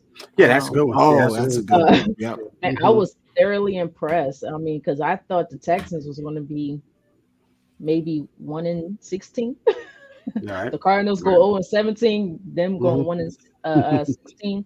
But I'm thoroughly impressed with DeMeco Ryans as the head coach. CJ Stroud. Yes. They always say I'm not really, yeah. Ohio State quarterbacks don't really translate. Their game doesn't necessarily translate well into the NFL, but he's been playing very well. He can and play. His, con- his connections so far with Tank Dell, the rookie receiver they have there. Um, I didn't realize how fast he was. He's a lot faster than what I mm. thought he was, but he completely outplayed Trevor Lawrence. Completely outplayed Trevor Lawrence. I think he had two touchdowns over about 280 yards and so forth. So um, that to me was a very very impressive win over the Jaguars because I thought the Jaguars would look better, play better. Granted, it's still week three, but they've been together for a while with the same yep. coach, same yep. coaching staff. Um, and they just look like they're struggling right now. And for them, for the Texans to say, "Hey, we're gonna come in here and we held this team to 17 points." Yeah. Remember, they have Calvin Ridley and whatnot over there now, so they have a good receiving core. They have a lot of weapons with the Jaguars. Yeah. So that to me, that's very impressive.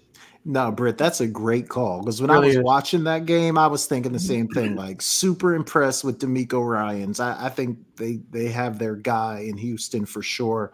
And you know, people were weren't sure about CJ Stroud, even though he was picked really high. Yeah. I think they got themselves a good one. He he can flat out play. So I yeah, that that's a great call.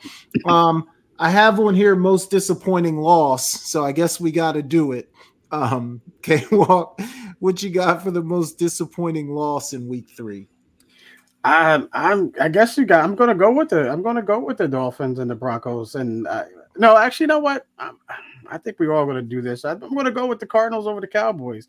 I think the Cowboys losing that game, man, really tells you that you know they're really feeling themselves. And I and I understand that the way that they came out the first game, 40 to nothing over the yeah. Giants, 30 to 10 over the um uh over the Jets. We get that, especially with all the hype surrounded by around the Jets. But even though they didn't have Aaron Rodgers, um, you come into another team that was expected, in my opinion, to not win a game this season. Um, yeah, I think that's the most disappointing loss right there uh, for for the Cowboys, and I, and I think they're they're going to have to shake that off, or they're going to have to come back and they have to win convincingly. Um, I think it's a Sunday afternoon game. I'm not sure when they play the Patriots, but they have to win convincingly because the Patriots are not. And if you don't, I already realized that there's no pushovers uh, in the NFL right now. Yeah, I, I agree with you, K Walk, but just to choose something different, I'm gonna go a little offbeat and say the Jets losing to the Patriots. Even though I know people probably weren't expecting them to necessarily win that game, they had their chances. Like they played well yeah. enough on defense, holding them to only 15 points. They had their chances to win. And I think what makes it even more disappointing is they come out of this thing with so yeah. many unanswered questions. Like their quarterback situation is a mess. Are they going to stick with him? Are they going to bring somebody? Like, what are they going to do? So I think because there's just so many questions swirling around the Jets, and I uh, and the other thing, I think that locker room is just one loss away from potentially yeah. imploding. So I think the Jets need a win about as bad as any team in the league. Britt, what you got? I mean, they they don't have a quarterback. Zach Wilson. You try to give him credit for the Bills for coming in late, but yeah, whew, he I don't know how he went number two, or I, I don't.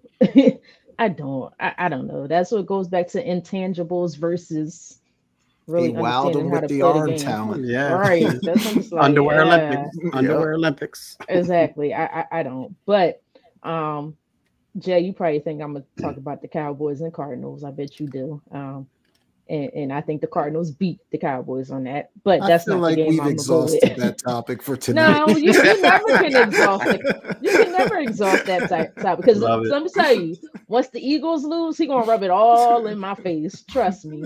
Uh, but no, my uh my my game would be the Saints and the the. I was gonna. That's my honorable mention. Yeah. Um, the Saints should have won that game. They had yeah. plenty of chances to win that game.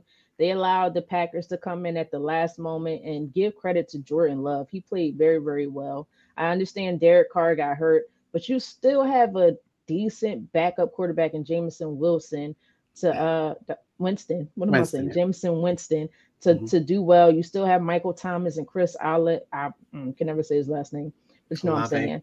Olave, mm-hmm. thank you. Mm-hmm. Um, and you should have won this game against yeah. this young Packers team, and they just couldn't do it. And they gave they opened the door for Jordan Love and that Packers team to win, and they took it. Yeah. yeah, they were they were up seventeen nothing at, at that right. point, so that was rough. Yeah, yeah, yeah, absolutely. All right, y'all, let's move on. Let's talk a little bit of WNBA because the playoffs are in full swing right now. And you guys, your New York Liberty, um, they're in a little bit of trouble. They lost game one, got thoroughly beaten in game one. Game two is happening right now. They're down 26 to 18 early in the second quarter. Let me just take you guys' pulse on this thing. Britt, are you concerned about your Liberty? Are they in trouble? The Sun looked pretty good. Might be a tough matchup for them. What are your thoughts on the Liberty right now? Guess you can't win MVP and make it to the championship the same year, can you? yeah, Give it to A'ja. That first game was because they were up. They were up in the first game and came back and just lost a terrible game. I don't know what happened. Things just fell apart. Um, it could happen. I know they're they're in the what second quarter right now, something yeah. like that, I believe. Um, I'm I'm a little concerned. I'm a little concerned right now. It's just like things. It's only two games best of three, I believe, in the WNBA. They played best of five this series. Best oh, it's best of five. Yeah. It's, it's yeah. best of five. Yeah. So I'm still off of old, old, old rules. But best of five, okay. I'm feeling a little bit better. But uh at least we got another game to play. So yeah, I need my Breanna Stewart and Sabrina to step up a little bit. And I can't think of her name right now, but Jones. I know last Jones, yeah. Jones. Like they're they got some great players. They just gotta yeah. Bring it together in a playoffs. We don't care what you do in the regular season. It's all about Seriously. playoffs. And you know the history of the Liberty. They don't do well once they get to the playoffs. Outside of the years where they had Teresa Weatherspoon, they made championships, although they yeah. lost, but that's different. I, I don't know. I'm a little concerned. I am yeah, concerned. Yeah, and Connecticut's really good too. Like they Connecticut are. has a really, really good team. Um, and I think Walt, we struggled against them in the regular season. Yeah, they, it, it, could just be a matchup. Sometimes you know mm-hmm. you get mm-hmm. with a team and it's just not a great matchup for you. But K Walk, what say you? Yeah, I'm watching the game now, man, and they're down 10 now, and Breanna uh, Breanna Stewart doesn't have any points, so that's concerning to me right now. So, right. but if she can get going and get this and salvage the game, and uh, here Um, yeah, but to answer your question, Jay, I'm concerned right now because you know the Sun, uh, the Sun has um, tasted victory in uh, in Liberty's house, if you will, and um, so they, their confidence is is through the roof right now, and they're up ten right now. So I can only imagine, you know, how, how much uh, more confidence that they have right now, especially shutting out Breanna Stewart, um, uh, for sure, the, the league's MVP. But like Brittany, uh, like Britt said, it's you know, you, that combination of MVP and championship is, is rarely seen. You know, last thing, mm-hmm. well, last time I remember, it's, it's MJ, but I'm just an MJ fan. So, um, yeah, I'm I'm concerned. I'm very concerned, man. My my pulse level is at a uh, if, if the, the, ten is the highest, it's at an eleven. be honest with you. yeah, yeah. Were you guys good with uh Stewie winning the MVP? Do you think that was the right call? No, in my opinion, I thought A'ja should have won that personally. Um, not saying because it was a jinx since I got a combination, but I just thought that she played, she played, uh, she had a better season um, all around on both ends of the court. Um, nothing to take away from Breanna Stewart. Obviously, she's one of my favorite players on my favorite team. So mm-hmm. yeah, I, I, had a problem with it. I thought A'ja should have won it. Yeah, I had A'ja yeah, winning I, too. Britt, what about you? I, I wonder if it's a situation where they felt like they didn't want to give her both awards, both the defensive player of the year, which she did win that, yeah, and the MVP. And you know how politics are; they get caught up in that. I, I personally don't like it. Yeah. Like if you, if she's the best defensive player, give, give her that her. award. If she's yeah. the best overall player, her. give her that award. Yeah, so I, I, don't, you know, they kind of get caught up in that. They do the same thing in the NBA as well. It's it's annoying. So yeah. I, I, don't know. Maybe that's how they let, let her be the first. Let her be the first. You don't have to do it right. again, but somebody let, let her be the first to do yeah. it. Right. Yeah. Yeah. All right. So we're all in agreement there. Mm-hmm. All right, guys. Let's slip in one quick college football topic before we get to K Walk's one ticket and in and out of bounds because you guys know how much I love Saturdays. And the, the thing about this year, guys, though, I I think there's a lot of really good teams. I don't know that there's any team, at least to me, that is like super dominant. Like Georgia's been great the last two years. They almost felt unbeatable the last couple years they don't give me that feeling this year. Like I feel like they could be had. So I think there's a bunch of good teams. I don't know if there's an elite team or at least not yet. So let me just get your top five right now. Okay, Walk, if you had to pick a top five, and this, this, I mean, our, it could be, I mean, there's a lot of teams that I think have a right to say they're a top five team in the country. Uh, but what do you have right now as your college football top five? Yeah, Jay, I'm in agreement with you. I don't think there's one team out there that's just you know even with Georgia as heavily favored as they is are to win yeah. a um, their third championship, they haven't really Mm-mm. shown me much to say that, that they can just run away with it. They're just, yep. they're just foregone conclusion. So um, I, at five, I watched it. I put it in our thread. Um, never had it so good sports radio thread. Washington. It's the first time I got to watch this team the uh, Saturday night, uh, late Saturday night. They are a really good team. They're fast, and Michael Penix Jr. Penix Jr. Oh my God, he, he, is unbelievable. Kenny. Yep. I mean, they're talking about Caleb Williams. They're talking about Shedeur Sanders, mm-hmm. but this dude right here, man, he you know he, Flat light it up. Yeah, yeah, light it up. Uh, left-handed, kind of reminds me a little bit of Michael Vick. Uh, you know there. I don't think his arm is as strong, but you know, you, you see some comparisons there, and their entire team is just overall just fast.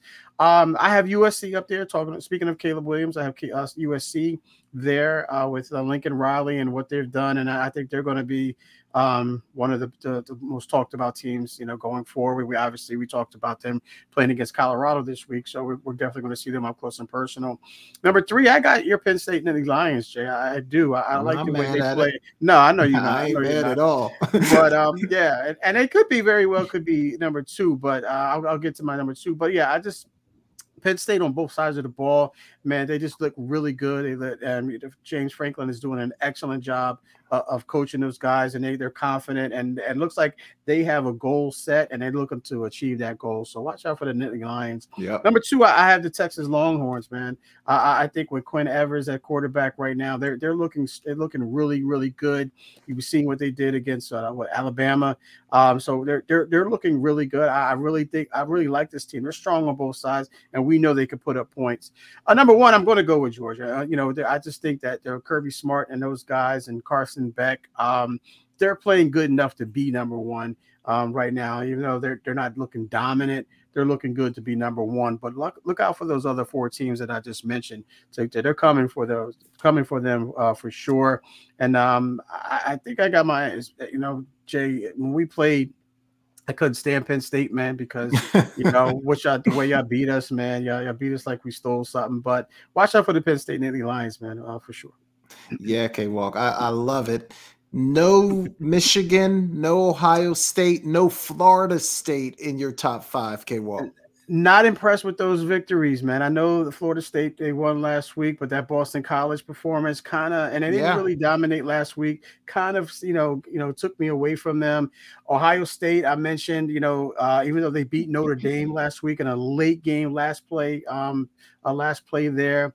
They haven't really done it, and I, I think they should be more dominant. Not just the Notre Dame game, but I don't think they should have blown out Notre Dame, but the prior games, uh, you know, they they you know they, they were into dogfights and yep. so right now i'm not too impressed and uh, michigan um, they haven't really played anybody. I know Jim Harbaugh is back, but they had a they had a, a you know a K Cup schedule, if you will, and they weren't yep. impressive either. So yeah. between Ohio State and Michigan, you know, I think they have to step their game up there for sure. Yeah, I don't I don't disagree, man. I, I think that speaks to what we said earlier that mm-hmm. there's I don't think there's a great team. There's a bunch of good teams, mm-hmm. but you're right. Until you actually play somebody and and prove it on the field, it's really hard to judge who's who. Britt, what you got for us? Give me five. Um,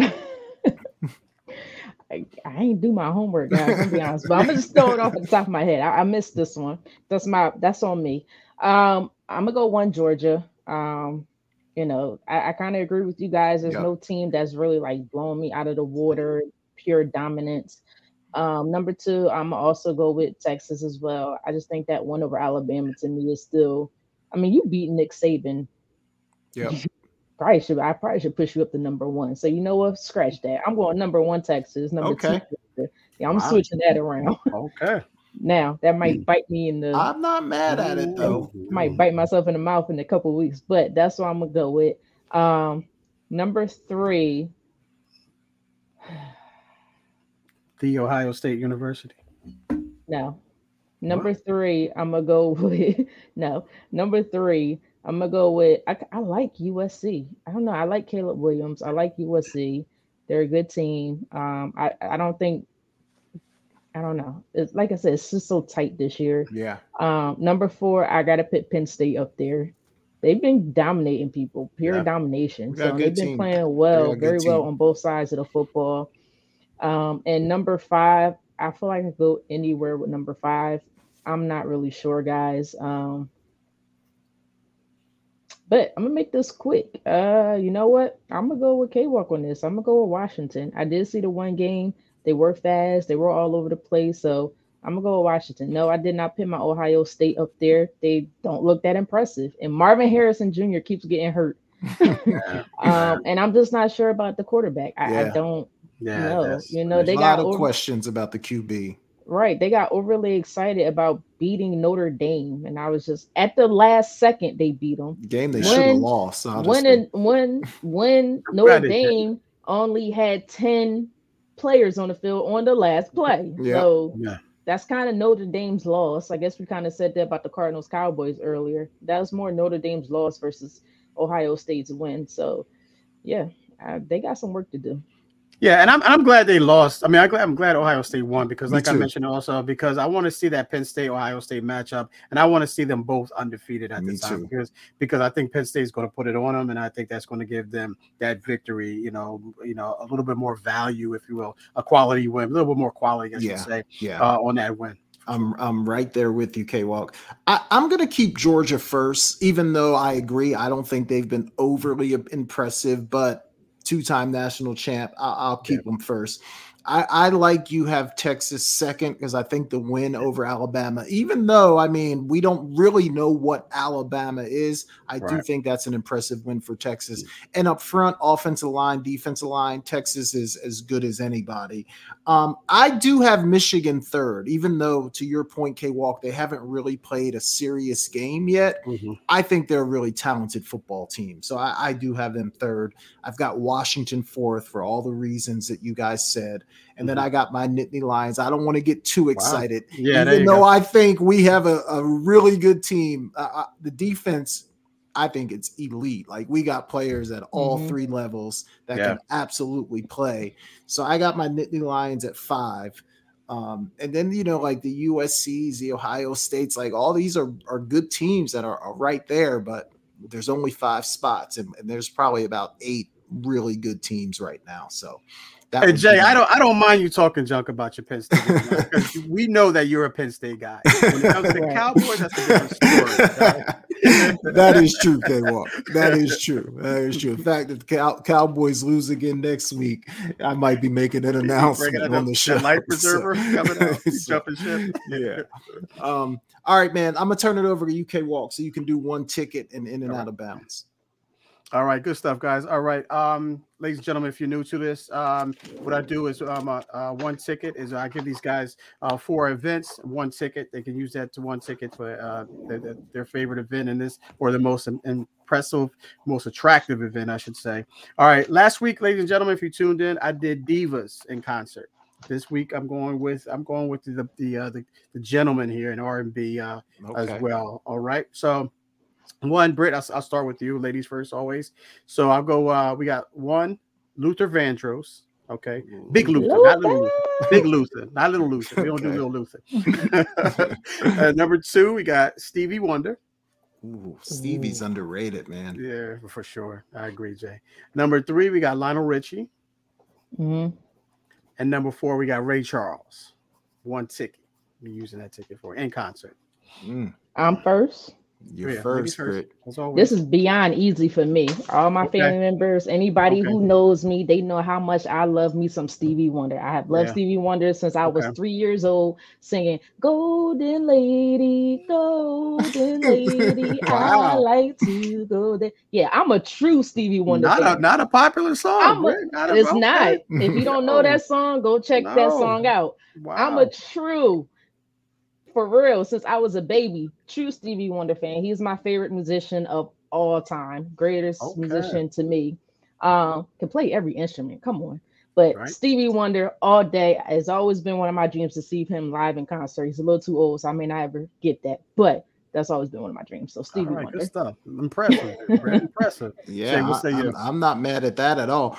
K Walk, man, it's funny because I think had you asked me this a few years ago, I would have went with Luther. You know, the mm-hmm. woo, woo, woo, you know? I would have, I would have, I would have went with Luther, man. But wait, wait, wait, wait, wait, wait, cut it, cut it. One more time. We got to get no, that one more time. No, yeah, Please. No, one more time. I, I, I can't do it. I only have one in me. I only have one in me. I gotta, be go short, Stevie. Brett. That's gotta I, be a short. I gotta right. go Stevie as well. Um, lately, man, like I don't know, within like the last five years, I've really yeah. became a big Stevie yeah. fan. Start going back, listening to all his old stuff, and I think he's underrated, man. He, he's yeah. phenomenal. So I think I'm cashing in for Stevie. Yeah, I'm gonna make it unanimous. Stevie's my guy, man. Stevie Wonder is, is my guy for sure. All right, good stuff. All right, next next segment, next segment here, ladies and gentlemen, it's inbounds or out of bounds. Again, if you're if you're uh, if you're new to this, what I do is I give these guys scenarios, and if they agree with me, they say it's inbounds. If they disagree with me, they say it's out of bounds. All right, I guess I, I hope I got some good ones for you, at least in the latter part of it. All right, Britt, stay with you on this one. Um, mm-hmm. the Colts will win the AFC South this year inbounds Ooh. or out of bounds? All right, wait a minute, wait a minute, wait a minute. Mm-hmm. I gotta gotta think of the teams that's in the AFC South. Um all right, we got Colts, Texans, Jaguars, Titans. Colts, mm-hmm. Texans, Jaguars, Titans. It's still early. They've been playing pretty well. Um I don't know what their schedule looks like. Ah, hmm. Is that inbounds or out of bounds? Wow. Um, I think it's predicated off of health. That's first and foremost. This is hard as I don't know what. this is hard. Um, but you know what? I think this division is wide open. Mm-hmm. Um, it, it really is. It could be anybody's go. I think if Anthony Richardson stays healthy, but that Texans victory over the Jaguars is very impressive to me.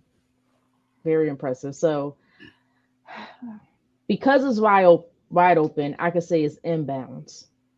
Okay. But for some reason, I'm looking at this young Texans team and I might be out of my mind. But that was so such an impressive victory over the Jaguars. And the Jaguars are not a bad team whatsoever. Um, they have Trevor Lawrence, Calvin Ridley. They have some dogs on that team. Do they? You know what? Uh, I don't know. You know what? Uh, I'm going for it. I'm going for it. You heard it here first. That means they in the playoffs. They're not making the playoffs though. Forget it. You heard it here first. this Texans team impressed the heck out of me for some reason. I don't know. Now they may only win because I could see this division. You only gonna win probably about six games, maybe seven. seven. I think they can get six, seven max. I'm going with the Texans. I'm out of my daggone mind. Wow. I'm going with the Texans. I like CJ Stroud. I like uh uh Tank Dell, the Miko. Ryans going to the playoffs. He's gonna lose in the first round. Let's get this. Okay. He's he gonna get killed in the wow. first round, but they're gonna win that that that AFC South. I'm wow. but hey, I'm going for it. Okay, all right. I'm risking stuff, it all. Yeah, that's all good. Not, Brit, not Brit for my life. Definitely risked it all not, right not, there. Not for um, my life though. yeah, I hear that. I hear that. I, am gonna say it's out of bounds as well, K Walk, but okay. I'm gonna say I think the Jaguars yeah. still win that division. Yeah. I, I think Doug Pederson will figure it out. I still got the Jags winning that division. Yeah, I'm with you, DJ. I think they, I think they get it done. I think these two losses that they had in the last couple of weeks, um, they they dictated around. All right, Britt. Next one here, we got the uh, the Vikings will mm-hmm. trade Kirk Cousins to the New York Jets, inbounds or out of bounds mm. this, this season, of course. um, golly. The trade deadline, yeah, the, the, trade deadline is actually on your birthday, Jay, uh, October 31st. Okay. Okay. Jay, how old are you turning? Britt, I'm gonna be five oh.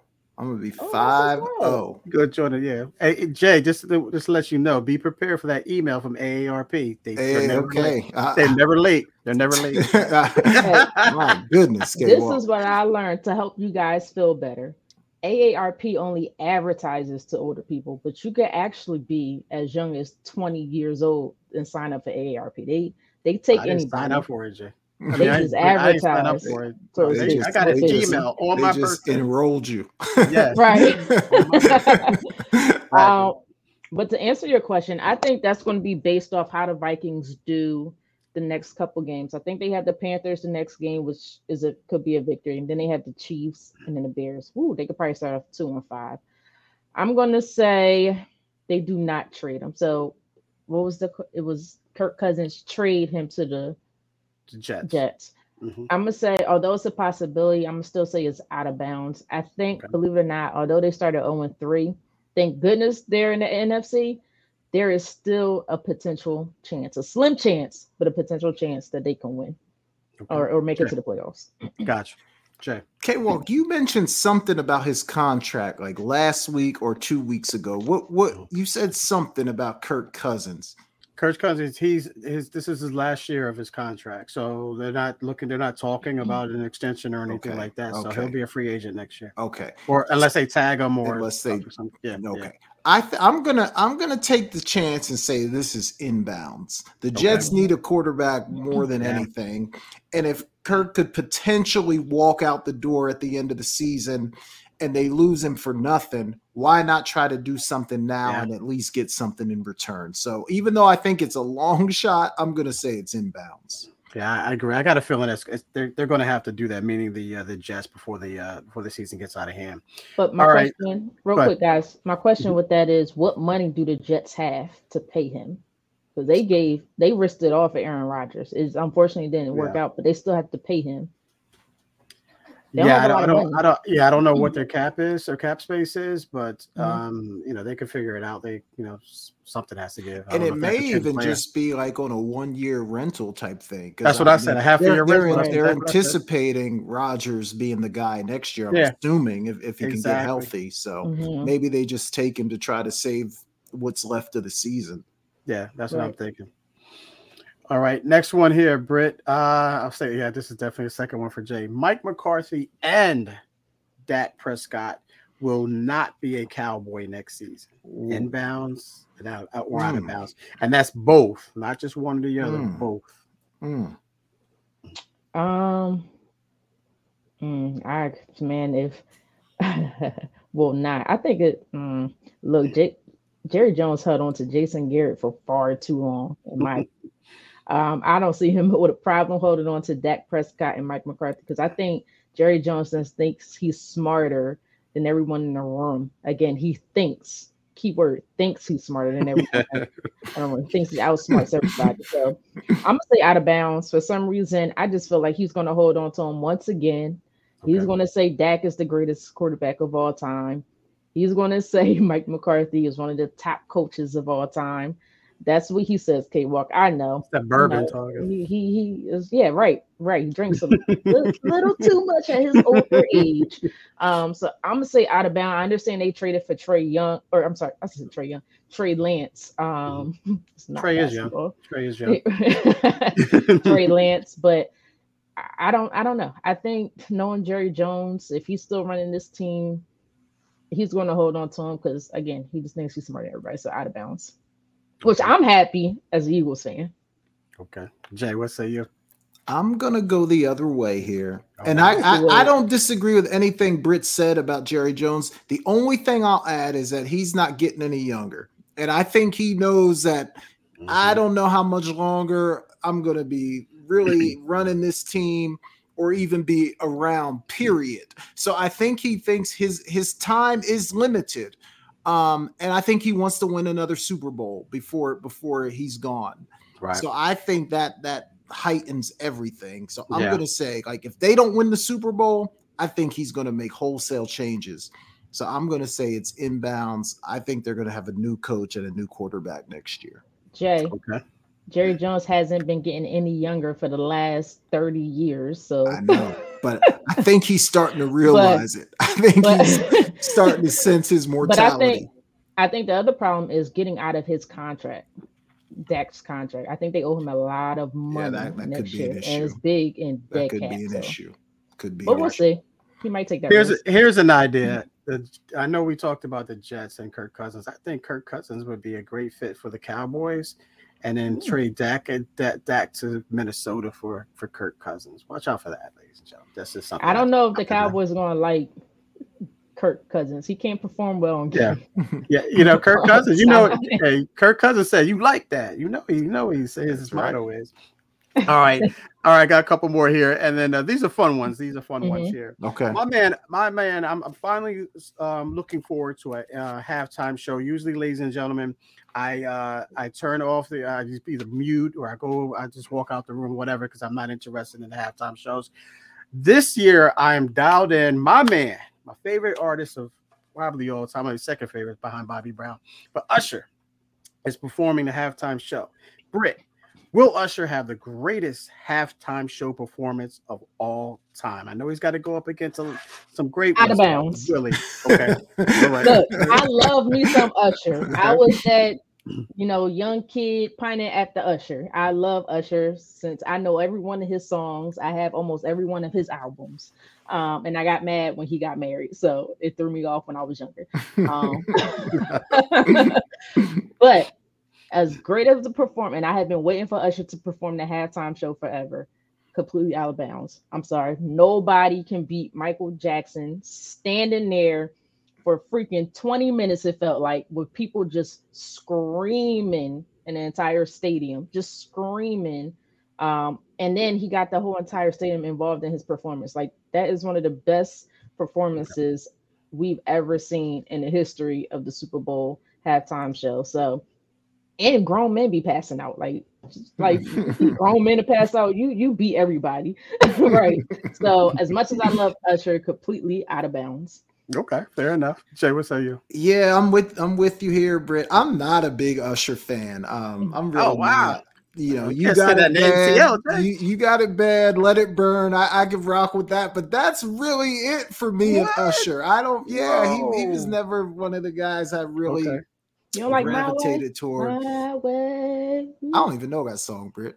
What? Um, okay. So, yeah, he was. He wasn't one of my guys, so it, has got to be out album. of bounds for me. Second it's got to be out of bounds for me. All right, Jay, you can't say that being an ATL. You know? I know, man. Right, I know. But yeah, I'm going to say he's going to. I'm going to say he's going to be in the talk. He's going to be in the talk. Okay. I, I, think you know he's going to drop his album too, coming home on the same day as the Super Bowl. So I'm looking for Usher to be do some big things. He's got enough time, man. So one of my greatest, uh, one of my favorite artists of all time. So I'm looking forward to that. I might faint too. Britt. I give him top five. top five. I give him top five. Okay. He, he about to all right. all right. Next one here. Um, this is a fun one here, Britt. Uh, tailgates are better than cookouts. Inbounds or out of bounds? Tailgating is, is better than cooking out. Family cookouts? Any Anytime, your favorite type of cookouts, whatever it is, could be family, friends. And I've done both.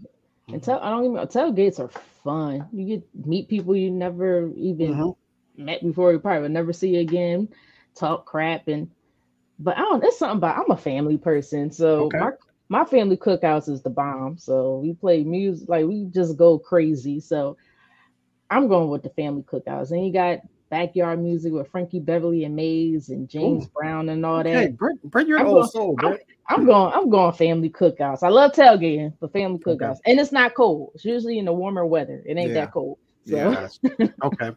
I think I know Jay's answer to this, but for the for the audience, Jay, uh, yeah, what, okay, well, that that's out of bounds for me. Yeah. I, am not a tailgater. I don't like meeting new people, so every, everything about a tailgate is kind of like it's not something I really want to do. But the okay. cookouts are cool, man. You're yeah. at you're at home or you're at yeah. a family member's house. You can get some food. You can watch TV. You can be comfortable. Yeah, yeah I'll take the cookout all day over the uh, tailgating. All right, good stuff. All right, last one, ladies and gentlemen. This uh, this should be a funny one. I'm, I'm, gonna say this last for Britt. I think I know where she's gonna go. But Jay, uh, the Kelce, we got the Kelce Swift talk right now. Yes. Who has the better Kelce Swift duo? is it the Chiefs with Travis Kelce and Taylor Swift, or is oh, it the Eagles funny. and well, Jason Jason Kelce and DeAndre? That is, uh, that, is so, a, that Travis, is a great question. So, so Travis Kelce and Taylor Swift is the better duo than Jason Kelce and DeAndre Swift. Inbounds man, out of bounds. Man, I gotta go inbounds on that right now. Okay. I mean, I mean Travis Kelce, he got like half a million new Instagram mm, followers right. just since Sunday.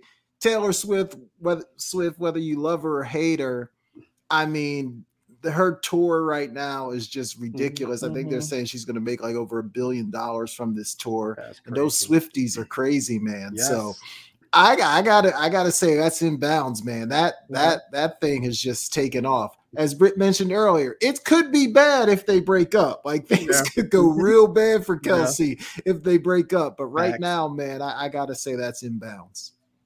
I, right, I, got somebody to answer the question. uh, they said out of bounds, completely out of bounds. Um, look, I'm not just saying this because I'm an Eagles fan. But did, have we not seen DeAndre Swift run behind Jason Kelce? Mm-hmm. My goodness. And all for those all those inappropriate means I'm seeing out there, stop that. Stop. I don't want to see no more who's it's not appropriate for me to say it on this platform. I hadn't seen them, but I, need, I, I guess I need to look it up. Yeah, know, right? yeah, it's inappropriate. These are two. These are grown men talking to, talking that disgusting stuff. So okay. don't do that. I'll send it to you guys after this. But um, that is hard though. But here's the thing, and this is why I'm gonna go out of bounds because there's an odds are that Travis and Taylor Swift could completely break up. And then Taylor Swift is going to write a song about Travis Kelce. So, so I don't think Jason Kelce is going to ever write a song about DeAndre Swift. One of them leaves. So I'm gonna go. The better relationship, of course, is uh, the Eagles one. So I'm gonna go out of bounds. All right, good stuff. Good stuff. Which, what you got on? What you got on that one, K Walk?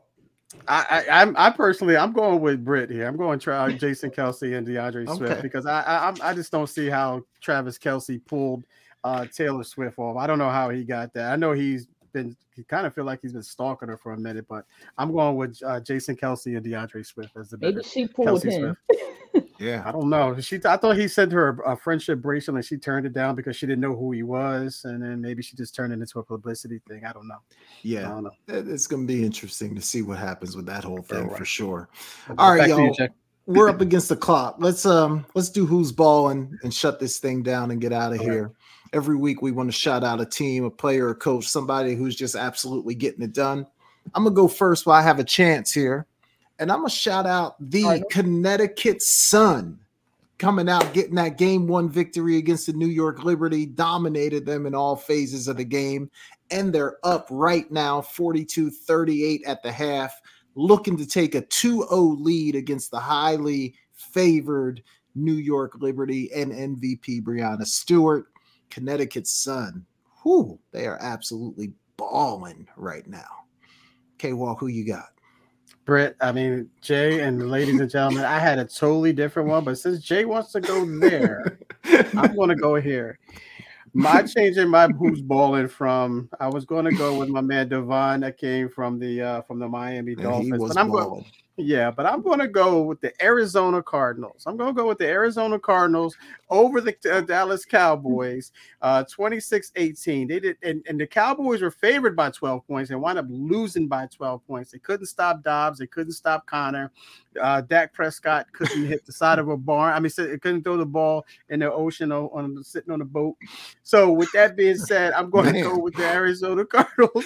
Dobbs got it done. Conner got it done, and those guys are not shutting it down for Shedeur, not canceling for Caleb. So, the Arizona Cardinals were absolutely balling. So, since you want to take it there, Jack, I, I can't even say nothing. I was going to say Britt K walks out here being petty, but I can't, I can't even say that because I started it. So what you got for us, Britt? Um, double down, Britt. Double up. Yeah, I, I I wasn't going to. I w- I wasn't trying to go there, but you kind of went. There. And you made. And when you said the, the score, the score isn't isn't even that bad at halftime. It's forty two to thirty eight. Like they're down by four right. points with a whole right. half to go, so they still got a chance to win this game. That's fair. Um, but I'm a double, triple, quadruple, however much longer I could go down on his who Cow.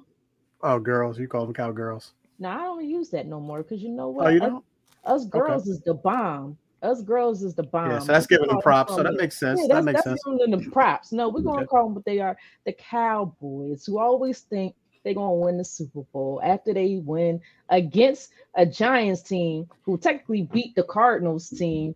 That the Cowboys just lost to this Cardinal team who the Giants just beat so does that mean you're not that far away from all of these teams? Yes, mm. think you're going to the Super Bowl, but I think you're thinking wrong. So let's rephrase that again and try again next week. Let's see what happens. And it's scary. That was my rant too. My Cowboys. I mean, my rant was about the Cowboys. Well, I'm fans. glad we got rid of yeah. that segment tonight. no, you know what? We got five minutes. Y'all, Let's do a 30 second rant. y'all better get your shots while you can. Hey, give them out, guys. You're not going to have a lot of opportunities this year to talk about the Cowboys losing. So get get these shots out now. I mean, we had 30 years, so I'm, it's I'm gonna cool be it. it's gonna be rare. wow, it's gonna be a rare occasion. It's gonna be a rare occasion. Realize 30 years is basically my entire mm-hmm. life, so wow. I'm cool with it. Dang. Hey, great show tonight, guys. That was a indeed, lot of fun. Indeed, um, indeed. Before we get out of here, K Walk, let the people know where to find you and uh, what you're looking forward to this week. Yeah, for sure, ladies and gentlemen. Yeah, you can find me on uh, at Twitter, on Twitter or twi- uh, X now at uh, Kevin Walker one four two, Instagram Kevin dot uh, Kevin dot Walker one four two, uh, Facebook Kevin Walker, and tomorrow night, uh, Wednesday night on um, uh, Never Had It So Good Sports Radio. It's me and my uh, my co-host uh, E. Scott, Sports Talk with Kate Walker and E. Scott. Never Had It So Good Sports Radio, 7 p.m. Wherever you find your uh, your podcast, uh, we're there. Looking forward to it's that time of the year. We're looking forward to more college football, more NFL football Thursday nights. Thursday night we got a good one, and uh, just looking forward to more football. That's all we can do. We're in a we're in a in a in the meat of the season, if you will. So just uh just a lot of football right now. I'll be in a a, a stupor for a football stupor Saturday and Sunday. yeah, I, am right there with you in the football stupor, K Walk. There's no question about that. You guys can find me at Jason Talk Sports on on all the social media platforms. And just like K Walk said, looking forward to football and I'll try to watch as much WNBA basketball as I can when it's not conflicting with football games. Right. Britt, how about you?